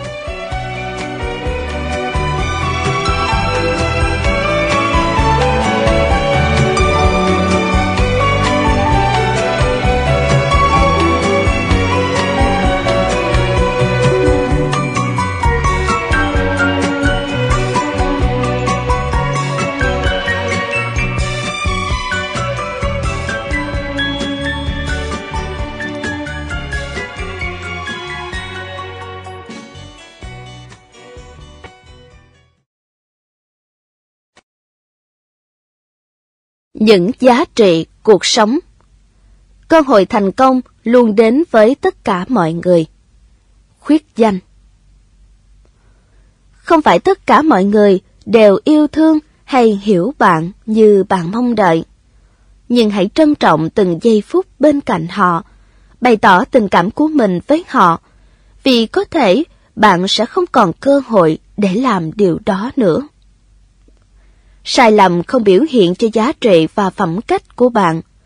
Hãy can đảm nhìn vào những sai lầm của mình và chấp nhận khiếm khuyết của người khác vì không ai là hoàn thiện cả.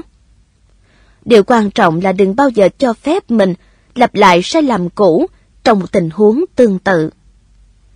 Hãy chấp nhận mọi việc như bản chất vốn có của nó.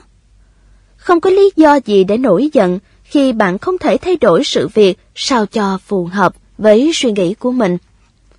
Và cũng không có lý do gì khiến bạn phải yêu thích tất cả mọi thứ.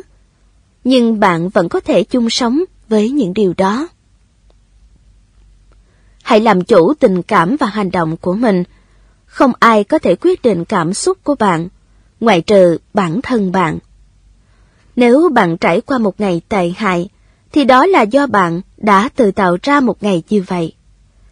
Còn nếu bạn tin rằng một ngày của mình sẽ sáng sủa hơn, thì bạn sẽ có một ngày tuyệt vời như thế. Hãy luôn cố gắng, nhất là khi đối diện với những khó khăn thử thách tưởng chừng như không thể vượt qua. Bạn không thể giải quyết vấn đề của người khác thay cho họ, nhưng sự quan tâm, động viên và chia sẻ của bạn là rất cần thiết để giúp họ vượt qua. Không bao giờ là quá muộn, không bao giờ là tuyệt vọng, không bao giờ là bế tắc hoàn toàn. Một khi bạn còn cố gắng và còn có niềm tin. Lan Chi, theo The Values of Life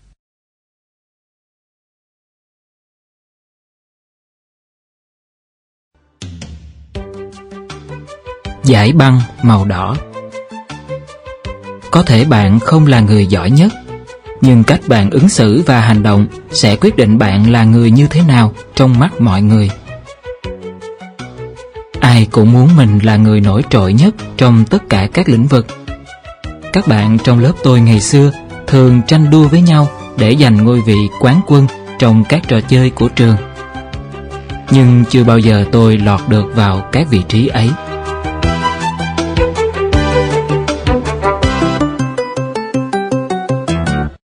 Mùa xuân năm đó, lớp chúng tôi được dẫn đi tham quan công viên, có sự tháp tùng của phụ huynh.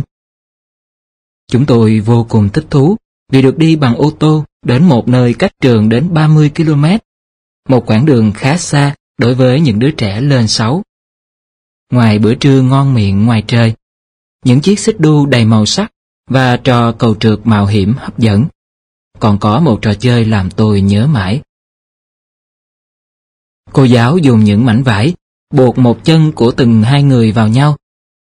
Tôi được cặp đôi với một cậu bạn to lớn, người rất xuất sắc trong mọi hoạt động của lớp. Tôi thầm nghĩ, chắc bạn ấy không mong cặp đôi với tôi trong trò chạy ba chân này đâu. Tôi sẽ cản trở bạn ấy giành chiến thắng. Nhưng bạn ấy bình thản, khoát tay tôi và hướng dẫn tôi cùng bước nhịp nhàng khi hiệu lệnh bắt đầu. Đây là một trò chơi không đơn giản tí nào. Chỉ cần sai nhịp một chút, cả hai có thể té ngã. Hay nếu không khoát tay nhau, thì trước sau gì cũng sẽ lộn nhịp. Các cặp xung quanh đều loạn choạng mất thăng bằng rồi ngã, nhưng chúng tôi vẫn tiến bước. Không thể tin được, tôi quay lại nhìn và phát hiện rằng trên đường chạy chỉ còn hai cặp, mà chúng tôi đang dẫn trước một khoảng cách khá xa so với cặp kia. Điều đó có nghĩa là chúng tôi sắp giành chiến thắng. Và tôi là người giỏi nhất của trò chơi này cùng với người bạn của mình. Nhưng khi chỉ còn một đoạn rất ngắn nữa là đến đích, tôi lại cuốn cuồng và vấp ngã. Lúc đó người đồng hành với tôi có thể kéo lê tôi lên một vài bước và chúng tôi sẽ thắng cuộc. Nhưng cậu ấy không làm thế, mà dừng lại nâng tôi đứng dậy. Và cặp kia đã vượt qua chúng tôi. Chúng tôi được thưởng một giải băng nhỏ màu đỏ cho vị trí thứ nhì. Đến tận bây giờ, tôi vẫn không thể quên kỷ niệm ngày thơ ấu đó. Cách xử sự của người bạn ấy khiến tôi thực sự bất ngờ và cảm phục. Tôi vẫn giữ giải băng đỏ dành cho người đứng nhì để nhắc nhở mình rằng sự thắng thua trong cuộc đời không phải là điều quan trọng. Có thể bạn không là người giỏi nhất, nhưng cách bạn ứng xử và hành động sẽ quyết định bạn là người như thế nào trong mắt mọi người.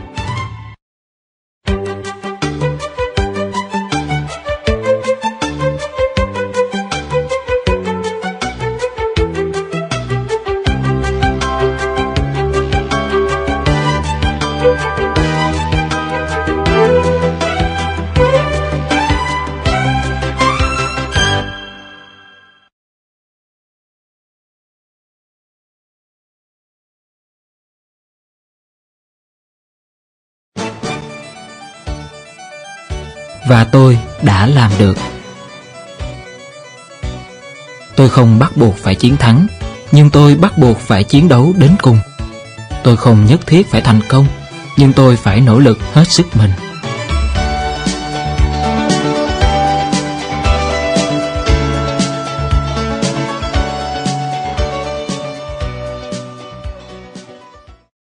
Tháng 5 năm 1989 còn một tháng nữa là tới ngày lễ tốt nghiệp trung học của tôi.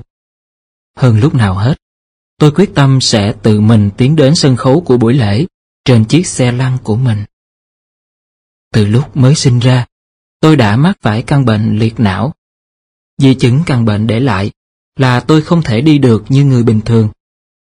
Để tập luyện cho buổi lễ, tôi bắt đầu sử dụng xe lăn tay thay cho xe lăn điện. Mỗi khi tự mình đi được một đoạn khá xa, tôi luôn cảm thấy hãnh diện và tự hào về chính mình. Nhưng có lẽ, điều tôi nhận được còn lớn hơn nhiều so với những gì tôi từng tưởng tượng. Không chỉ có tôi nhìn bản thân mình khác đi, mà bạn bè cùng lớp cũng nhìn tôi bằng ánh mắt khác.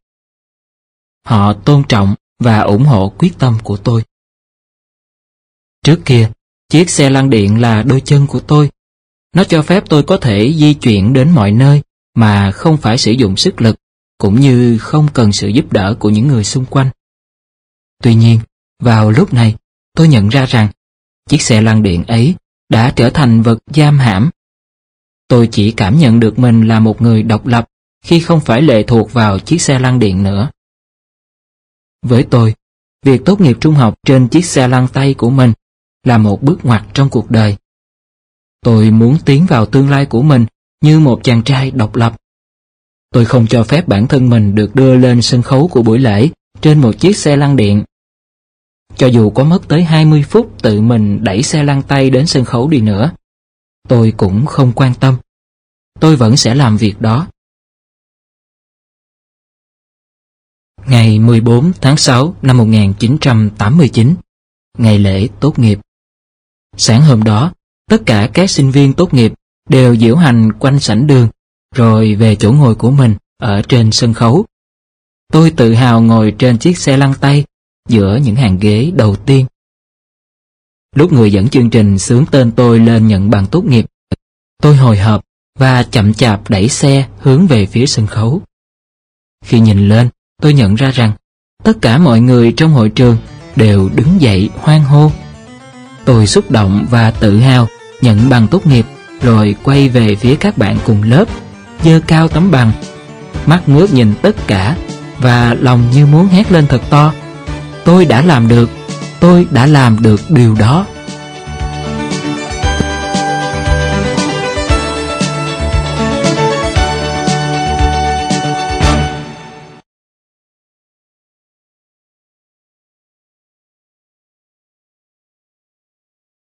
Chiếc dù màu đỏ Với niềm tin, bạn có thể thấy được những điều vô hình. Khuyết danh Bên sườn đồi, một ngôi làng nhỏ đang phải gánh chịu nạn hạn hán dài nhất từ trước đến nay. Đã qua mùa khô từ lâu mà không có lấy một giọt mưa.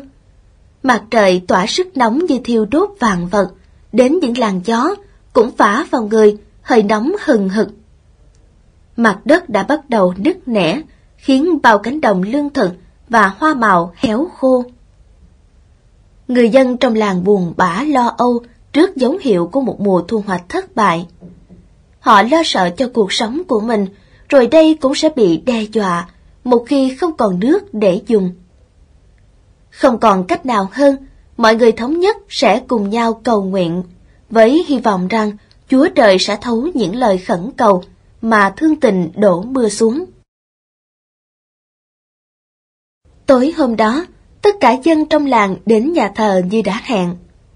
Vì ít khi được gặp mặt đông đủ, nên mọi người tay bắt mặt mừng, hỏi thăm nhau. Họ say sưa, mãi mê trò chuyện đến mức dường như quên mất mục đích đến nhà thờ. Vị cha sứ già lặng lẽ nhìn quanh, sự hiện diện của ông không được mấy ai để ý. Bỗng ông chú ý đến một bé gái, quỳ ngay hàng ghế đầu tiên. Cô bé đang cầu nguyện. bình thản và thánh thiện giữa đám đông ồn ào. Ngay cạnh cô bé là một chiếc dù màu đỏ, chiếc dù duy nhất xuất hiện trong nhà thờ. Ông Triều Mến ngắm nhìn khuôn mặt ngây thơ, đáng yêu nhưng tràn đầy niềm tin của cô bé. Lòng xúc động vô cùng. Thiên thần không ở đâu xa, mà chính là đây.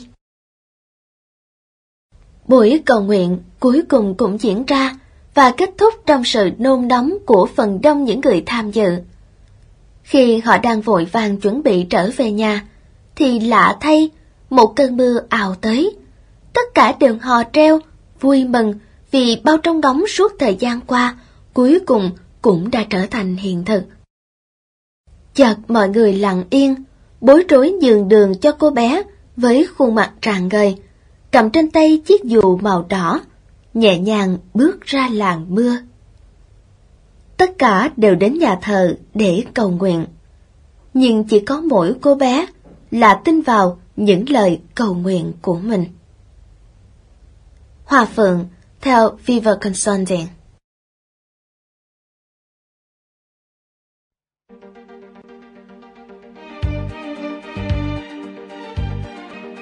Họ đã không từ bỏ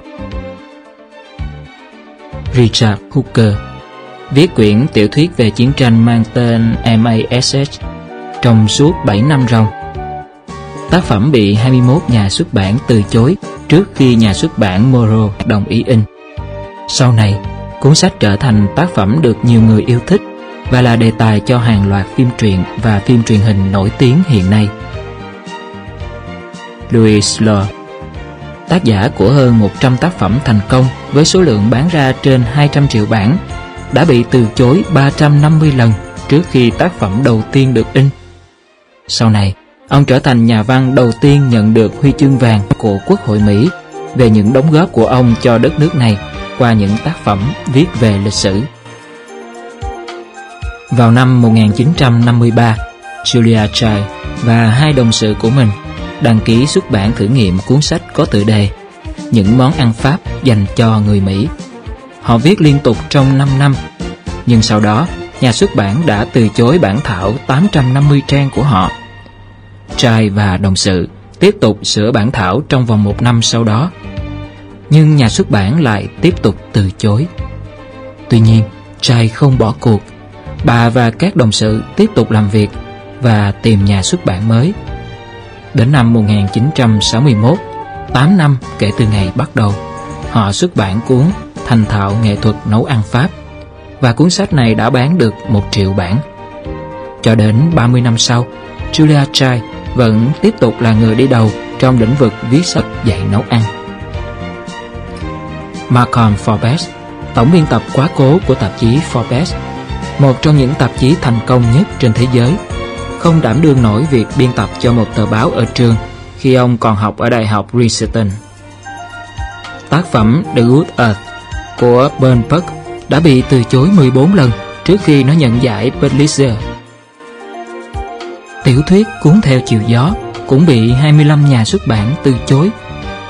Jack London nhận được 600 lời từ chối trước khi ông bán được tác phẩm đầu tiên. Bộ phim Chiến tranh giữa các vì sao bị hầu như tất cả các nhà sản xuất phim ở Hollywood từ chối trước khi hãng phim 20th Century Fox đồng ý sản xuất. Sau này, bộ phim trở thành một trong những tác phẩm có doanh thu cao nhất trong điện ảnh. Lev Tolstoy, tác giả của Chiến tranh và Hòa bình, bị đuổi ra khỏi trường đại học bởi vì không có khả năng cũng như quyết tâm học tập.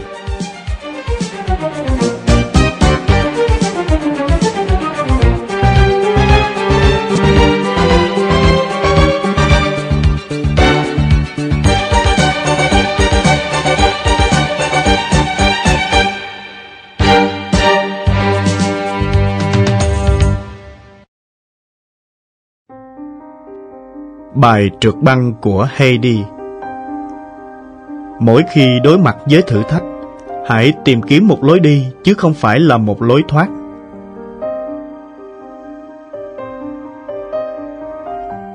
Heidi, con gái tôi, loạn choạng bước ra khỏi sân băng với sự hỗ trợ của đồng đội. Tôi dội tới bước trao cho cháu áo khoác và dìu cháu đến chỗ ngồi. Ở tuổi 15, cháu đã phải sống chung với căn bệnh ung thư từ một năm nay, ngay khi cháu vừa đoạt huy chương vàng trong một cuộc thi quốc tế. Rồi tiếp theo là những lần xét nghiệm, quá trình di căn và giải phẫu. Suốt thời gian đó, điều Heidi lo sợ nhất là không biết cháu còn có thể trượt băng được nữa không. Mai thai, bác sĩ đồng ý để cháu được tập luyện thỏa thích. Greg vừa phụ tôi cởi dài trượt băng cho Heidi vừa hỏi. Bạn ấy sẽ không sao chứ cô? Không sao. Heidi cần nghỉ ngơi một chút các cháu ạ. Tôi giải thích với các bạn của Heidi đang lo lắng đứng xung quanh. Khi tôi dìu con bé ra xe, Heidi thủ thỉ. Mẹ ạ, thầy Andrew nói là con tập tốt. Con muốn dự cuộc thi đó lắm. Tim tôi chợt đau nhói. Tôi ước gì thời gian có thể quay trở lại với Heidi. còn bé đã nỗ lực hết mình trong các buổi tập. Khi tôi bảo đã hết hạn đăng ký, cháu nói thầy Andrew vẫn có thể đăng ký giúp cháu được. Mẹ ơi! Heidi cố nài. Con không mong có huy chương. Con chỉ muốn được tham dự như các bạn. Như thế không được sao mẹ? Chúng ta thử hỏi bác sĩ xem sao. Tôi nói với vẻ không mấy tự tin. Hôm sau tại phòng khám, Heidi nói với bác sĩ về khát khao được tham dự cuộc tranh tài sắp tới. Sau một lúc suy nghĩ, bác sĩ nói, Nếu cháu thích tham dự cuộc thi này đến thế, và mẹ cháu đã cho phép, thì chú cũng đồng ý. Nhưng cháu sẽ phải xin phép được bỏ chiếu xạ vài buổi. Tôi tiếp lời. Nếu vậy, con cần phải ăn đầy đủ, ngủ đúng giờ, uống thuốc đều và nghe theo lời bác sĩ.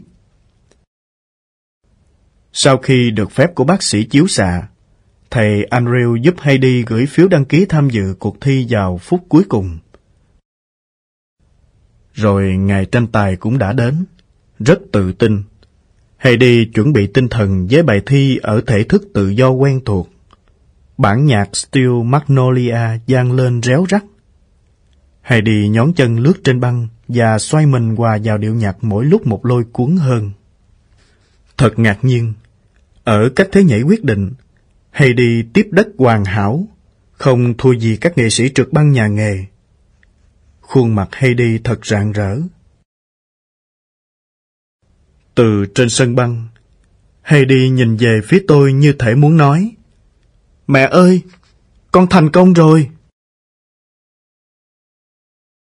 Heidi chuyển sang phần thi tiếp theo trong tiếng vỗ tay rộ lên khắp khán đài. Tuyệt quá! Heidi! Cố lên! Gần như cả sân băng đồng loạt đứng dậy khi Heidi chuyển sang phần thi cuối cùng. Tiếng vỗ tay gian lên từng hồi như thôi thúc Heidi. Một cú nhảy tuyệt vời. Heidi lấy thăng bằng nhẹ nhàng, rồi cuộn mình xoay tròn một cách đáng yêu. Với một chân nhất cao tạo dáng chiến thắng rất tự tin. Đôi má của cô bé ửng hồng vì cố gắng và khuôn mặt rạng rỡ niềm tự hào. Heidi vừa trình diễn một bài thi xuất sắc vượt cả khả năng của mình. Khi Heidi rời sân băng, thầy Andrew chạy tới ôm chầm lấy Heidi, bật khóc. Rồi nỗi hân hoan, cùng với sự cố gắng quá mức, làm Heidi liệm đi, bất động trong tay thầy huấn luyện. Đấu trường trở nên yên ắng. Tôi dội chạy đến. Đôi cánh tay Heidi xoảy ra như cầu cứu tôi. Tôi nhẹ nhàng đặt cháu nằm xuống, áp tay lên cổ tìm mạch. Mạch cháu vẫn đập. Mọi người chờ đợi trong lo âu. Khi ban giám khảo công bố điểm bài thi của Heidi, khán đài bùng lên những tràng vỗ tay gian dội. Cháu vẫn ngủ say, không hề biết các đồng đội đang dây quanh chúc mừng. Chiếc huy chương vàng đã thuộc về sự cố gắng của Heidi.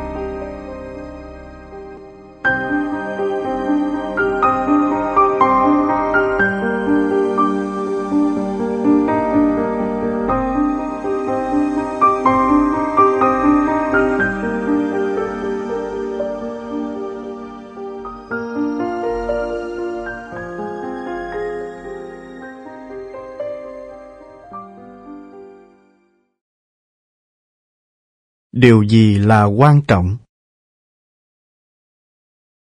Chuyện xảy ra tại một trường trung học. Thầy giáo dơ cao một tờ giấy trắng. Trên đó có một vệt đen dài và đặt câu hỏi với học sinh. Các em có thấy gì không? Cả học phòng vang lên câu trả lời. Đó là một vệt đen. Thầy giáo nhận xét. Các em trả lời không sai, nhưng không ai nhận ra đây là một tờ giấy trắng ư. Và thầy kết luận. Có người thường chú tâm đến những lỗi lầm nhỏ nhặt của người khác, mà quên đi những phẩm chất tốt đẹp của họ. Khi phải đánh giá một sự việc hay một con người, thầy mong các em đừng quá chú trọng vào vết đen, mà hãy nhìn ra tờ giấy trắng với nhiều mảng sạch, mà ta có thể viết lên đó những điều có ích cho đời. Trong số những học sinh hiện diện hôm đó, có Kofi Annan, Tổng Thư ký Liên Hiệp Quốc ngày nay. Khi được hỏi về bí quyết thành công trong sự nghiệp chính trị cũng như trong cuộc sống, ông thường kể lại bài học vết đen trên tờ giấy trắng của thầy mình. Tuệ Nương, theo Internet. Thiên thần tuyết Đôi khi tình yêu chỉ hiển hiện trong khoảnh khắc, song sức mạnh của khoảnh khắc ấy sẽ mãi trường tồn, vượt qua mọi trào cản, ranh giới của cuộc sống. Khuyết danh Từ khi còn rất bé, tôi đã thích mùa đông. Tôi yêu tuyết và thích được chơi đùa trong không gian trắng xóa như vô tận ấy. Tôi yêu cả hương vị thơm tho ấm nóng của tách sô-cô-la tuyệt vời mà bà hay pha cho tôi mỗi lần tôi bị lạnh cống và trung lên vì rét sau khi đi trượt tuyết về. Nhưng mùa đông chẳng bao giờ chịu đổ tuyết đúng vào sinh nhật của tôi, dù tôi được sinh ra vào ngày đầu mùa đông. Sinh nhật lần thứ nào cũng thế. Tôi thức dậy thật sớm, chạy ngay đến cửa sổ, chỉ mong nhìn thấy, dù chỉ là thoáng chút, những bông tuyết bé xíu nhưng tuyết chỉ bắt đầu rơi sau sinh nhật tôi, và vội vã tan nhanh trước những tia nắng ấm áp của mùa xuân. Ngày ấy tôi thường giận dỗi hỏi bà, tại sao tuyết không chịu xuất hiện đúng sinh nhật tôi? Bà không trả lời, chỉ mỉm cười, bảo rằng tôi đa cảm. Một ngày kia, bà bảo tôi rằng bà vẫn có cách làm cho sinh nhật của tôi có tuyết, để tôi sẽ có một sinh nhật trọn vẹn nhất, hạnh phúc nhất. Tôi mừng rỡ, cảm ơn bà rối rít. Thế nhưng năm đó, trước khi kịp mừng sinh nhật tôi, bà đã qua đời. Trong tôi không chỉ có nỗi đau mất mát, mà còn đang xen chút dỗi hơn về một lời hứa chưa tròn. Rồi sinh nhật của tôi cũng đến, Tôi không còn nghĩ đến những bông tuyết trong ngày hôm ấy như những năm trước nữa. Tôi nghĩ đến bà, đến lần sinh nhật đầu tiên không có bà. Tôi bâng khuâng nhìn ra cửa sổ. Bỗng nhiên, tôi trông thấy những bông tuyết trắng muốt, bé li ti, đang từ từ rơi xuống ngoài sân. Những bông tuyết đầu mùa, tinh khiết.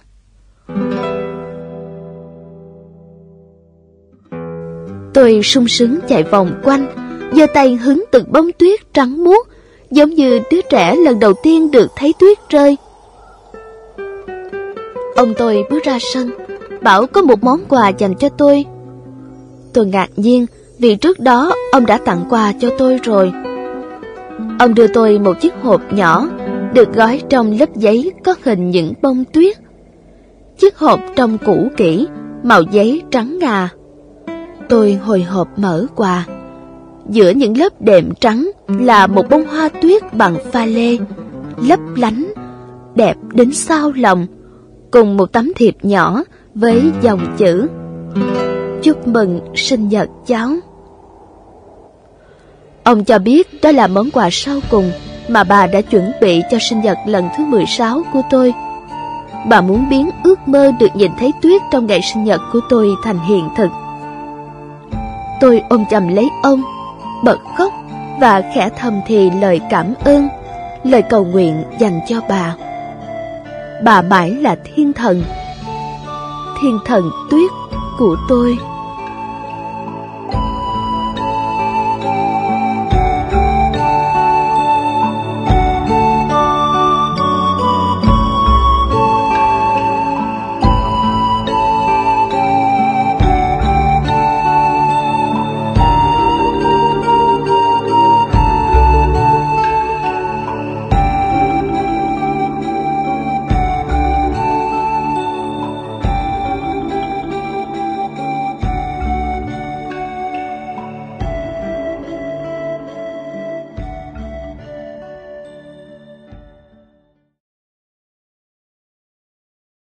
Giá trị vĩ đại của một tai nạn Nếu ngôi nhà bạn bị cháy, hãy tự sưởi ấm mình bằng ngọn lửa ấy. Ngạn ngữ Tây Ban Nha Tháng 12 năm 1914, phòng thí nghiệm của nhà bác học Thomas Edison bị thiêu rụi hoàn toàn trong một trận hỏa hoạn. Mặc dù con số thiệt hại vượt quá 2 triệu đô la Mỹ, nhưng công ty bảo hiểm chỉ bồi thường 238.000 đô la. Vì theo họ, toàn bộ tòa nhà được đúc bằng bê tông, một vật liệu được đánh giá là không bắt lửa. Ngọn lửa đêm hôm đó đã thiêu rụi nhiều công trình tâm huyết của cuộc đời Edison. Khi đám cháy vẫn chưa được dập tắt, Charles, cậu con trai 24 tuổi của Edison, hốt hoảng lùng sục tìm kiếm cha mình giữa đống đổ nát mịt mù khói Cuối cùng, cậu cũng thấy Edison, rất bình tĩnh, đang quan sát cảnh tượng chung quanh. Gương mặt ông đỏ bừng, phản chiếu hình ảnh đám cháy. Mái tóc bạc trắng bay phất phơ trong gió.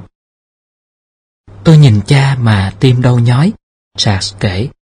Cha tôi đã 67 tuổi, không còn trẻ nữa để bắt đầu lại khi mọi thứ đều đã cháy theo ngọn lửa. Khi trông thấy tôi, cha hét to, Charles, Mẹ con đâu? Khi tôi bảo rằng tôi không biết, ông nói, đi tìm mẹ con và đưa mẹ đến đây ngay. Mẹ con sẽ không bao giờ có dịp chứng kiến cảnh này trong cuộc đời một lần nữa đâu. Sáng hôm sau, Edison nhìn đống hoang tàn của tòa nhà và nói Tai nạn này đã mang đến cho ta một giá trị vĩ đại. Mọi lỗi lầm chúng ta gây nên đều bị xóa sổ hoàn toàn. Cảm ơn Thượng Đế Giờ đây, chúng ta có thể bắt đầu lại. Ba tuần sau đám cháy, Edison cho ra đời chiếc máy hát đĩa đầu tiên. Hoặc sống, hoặc tồn tại.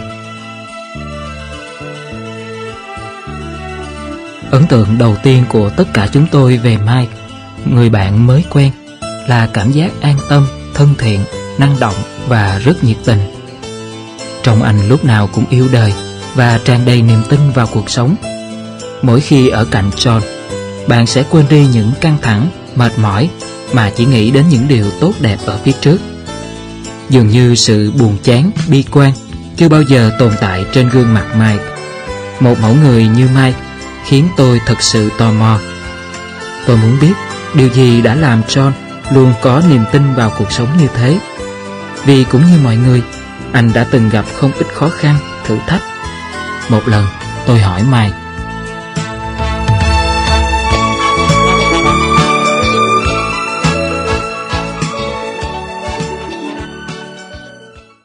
Này, trong anh lúc nào cũng nhiệt tình, sôi nổi. Làm sao anh luôn được như vậy? Mai cười vui vẻ.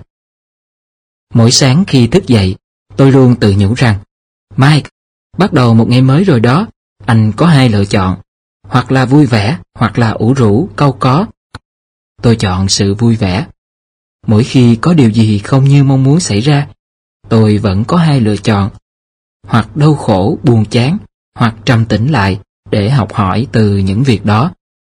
Tôi chọn cách thứ hai. Mỗi khi có ai muốn tôi chia sẻ điều gì đó, tôi cũng có hai lựa chọn. Nuông chiều bản thân theo cảm xúc của họ hoặc phân tích sự việc một cách khách quan để giúp họ nhận ra những điều tốt đẹp đang ở phía trước. Tôi chọn cách thứ hai. Điều anh nói đúng đấy, nhưng đâu phải dễ dàng thực hiện. Cuộc sống là một chuỗi những cơ hội chọn lựa. Trong mỗi hoàn cảnh, bạn có quyền chọn lựa một thái độ tích cực cho mình hoặc ngược lại. Nếu bạn vẫn còn chưa tự tin vào sự chọn lựa của mình, hãy để ý đến phản ứng của những người xung quanh đối với sự chọn lựa ấy. Cuộc sống của mỗi người chính là tấm gương phản chiếu trung thực nhất về thái độ cuộc sống của chính họ. Câu trả lời của Mike đã làm tôi suy nghĩ và trưởng thành hơn rất nhiều. Mỗi khi đứng trước một lựa chọn nào trong cuộc sống, tôi luôn nhớ về những điều Mike đã nói. Một thời gian sau, tôi nghe tin Mike gặp một tai nạn nghiêm trọng, rơi từ tầng 4 một tòa nhà xuống đất. Sau 18 tiếng phẫu thuật và nhiều tuần liền nằm trong phòng chăm sóc đặc biệt, cuối cùng Mai cũng trở về nhà, nhưng phải gắn một chiếc nẹp sau lưng để định vị cột sống lưng. Tôi đến thăm và hỏi anh về vụ tai nạn. Mai vui vẻ trả lời. Trường hợp của tôi tưởng như vô vọng. Tôi đọc được điều ấy trong mắt lo âu và nét mặt buồn bã của gia đình và các bác sĩ khi mới nhìn thấy tôi. Khi ấy có một sự quyết tâm mãnh liệt trỗi lên, giúp tôi biết mình phải lựa chọn điều gì. Vậy anh đã lựa chọn điều gì? Tôi hỏi. Tôi lựa chọn sự sống. Tiềm thức của tôi biết rằng nếu lúc này tôi buông xuôi thì sẽ vĩnh viễn không bao giờ tỉnh lại được. Cố gắng chút sức lực cuối cùng, tôi nói với các bác sĩ. Tôi muốn sống, hãy giúp tôi sống. Rồi sau đó ngất liệm đi. Cuối cùng, Mike đã sống. Đó là nhờ vào khả năng phẫu thuật tuyệt vời của các y bác sĩ, cùng tinh thần lạc quan và một niềm tin mãnh liệt vào cuộc sống của Mai. Mỗi một ngày trôi qua, hẳn chúng ta đều phải đối diện với những lựa chọn để sống một cách ý nghĩa nhất. Hãy chọn lựa cho mình một cách sống, hoặc sống để sống, hoặc sống để tồn tại.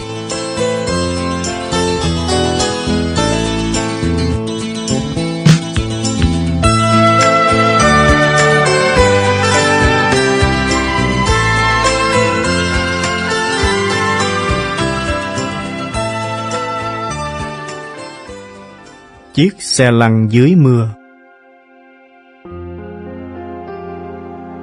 Người ta cần phải lắng nghe lòng tốt của mình mách bảo và can đảm hành động theo tiếng gọi của con tim. Khuyết danh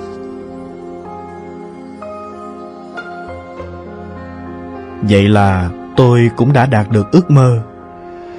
Sau 4 năm vật lộn với các kỳ thi và những công việc bán thời gian để có thể trả tiền học phí. Giờ đây, tôi chỉ còn phải băng qua sân trường, về nhà và bắt đầu một cuộc sống mới. Cuộc sống của một người đã tốt nghiệp đại học.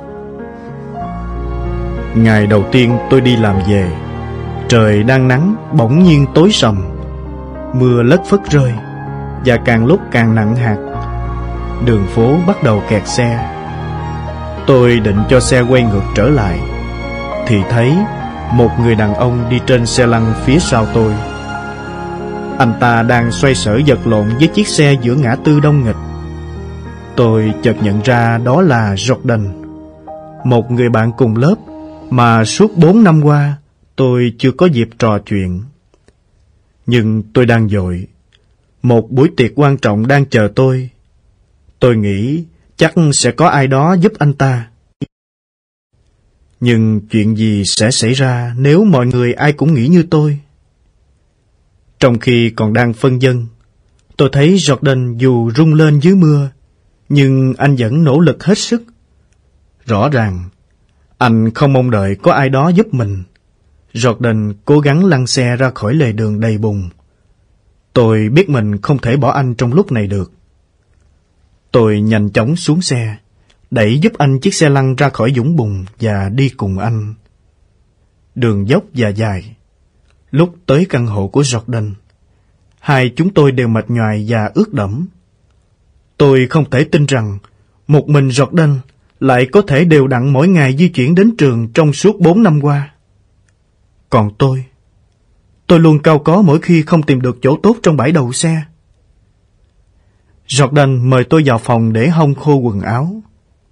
Căn phòng của Jordan khiến tôi rất ngạc nhiên. Nó không có vẻ lộn thộn thường thấy trong các căn phòng của nam sinh viên. Những bức tranh được trang trí đơn giản nhưng thẩm mỹ. Mỗi đồ vật đều được sắp xếp cẩn thận và nằm trong tầm giới của Jordan. Và đặc biệt, căn phòng có rất nhiều sách. Bạn đã đọc hết những quyển sách này chưa? Tôi hỏi Jordan. Mỗi tuần, tôi đều đọc một quyển trong suốt bốn năm qua. Jordan dẫn tôi vào phòng ngủ phía sau. Anh giới thiệu với tôi người mẹ nằm liệt trên giường. Bà đã đột quỵ cách đây vài năm. Jordan kể với mẹ về cơn mưa và sự cố kẹt xe ban nãy. Nghe xong, bà mẹ cố gắng ngẩng đầu dậy và khó nhọc nói. Trong suốt bốn năm qua, chưa ai giúp đỡ con trai tôi cả. Không phải Jordan cần được giúp đỡ, mà là đôi khi nó cảm thấy cô đơn ngay giữa những người bạn cùng lớp của mình. Tôi lặng người, không biết phải nói gì. Buổi tiệc đã hẹn lúc nãy trở nên xa xôi và vô nghĩa.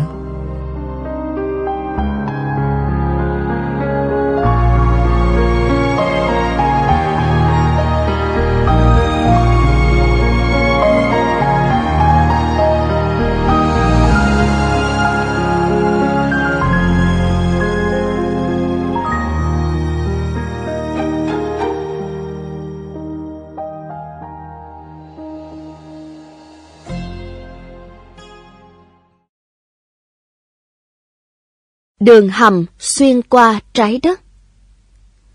Hai anh em cậu bé kia có lần quyết định đào một cái hố sâu phía sau nhà.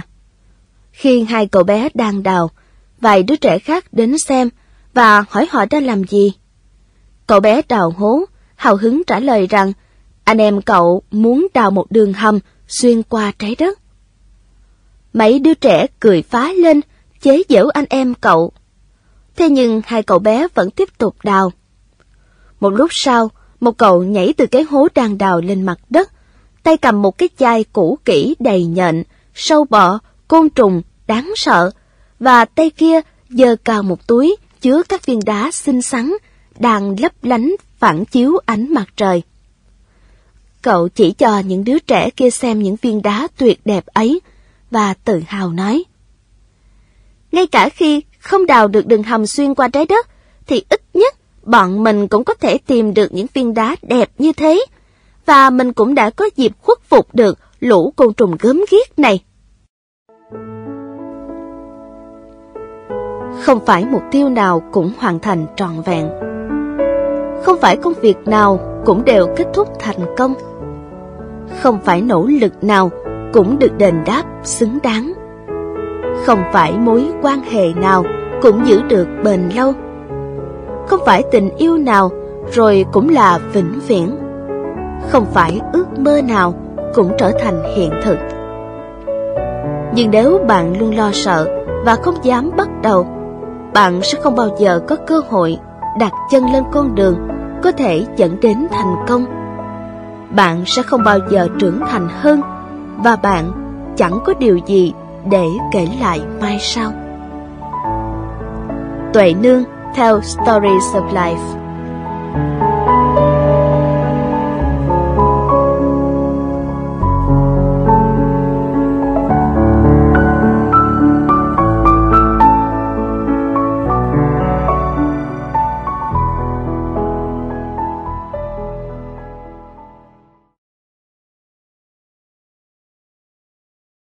ước mơ và hiện thực. Có lẽ ngay từ nhỏ, Mary Kay đã thừa hưởng lòng tự tin và nghị lực của mẹ. Chính nhờ di sản tinh thần quý báu này mà công ty mỹ phẩm Mary Kay của cô đã được thành lập và phát triển vững mạnh như ngày hôm nay. Đầu năm 1963, với sự đồng lòng và hỗ trợ của người chồng, Mary Kay dự định mở một công ty chuyên kinh doanh mỹ phẩm Hai người đã cùng nhau lên kế hoạch, mua sắm mọi thứ và định ngày khai trương. Mọi việc sắp hoàn tất, chỉ còn gần một tháng nữa là công ty Mary Kay chính thức hoạt động. Thì chồng Mary bị một cơn đột quỵ và qua đời. Sự ra đi bất ngờ của người chồng thân yêu đã để lại cho cô nỗi đau quá lớn, cùng với một kế hoạch dở dang. Chưa hình dung được cuộc sống của mình trong những ngày sắp tới, nên Mary không biết phải bắt đầu từ đâu. Cô cảm thấy hụt hẫng khi chỉ còn lại một mình trong chặng đường sắp đến. Tuy nhiên, cô biết rất rõ ràng, nếu mình dừng lại, mọi thứ sẽ chấm dứt. Gia đình cô sẽ bị phá sản vì những gì đã bỏ ra để chuẩn bị cho công ty. Không còn cách nào khác, cô phải lựa chọn con đường của mình. Sau tang lễ, Mary Kay tập trung các con lại đông đủ. Đây là cơ hội tốt nhất để cô bày tỏ quyết định và trình bày kế hoạch kinh doanh của mình. Cô lo ngại vì không biết quyết định như vậy có quá bất ngờ và vội vàng không khi chồng cô vừa mới qua đời. Thế nhưng, điều cô nhận được từ các con đã vượt khỏi sự mong đợi.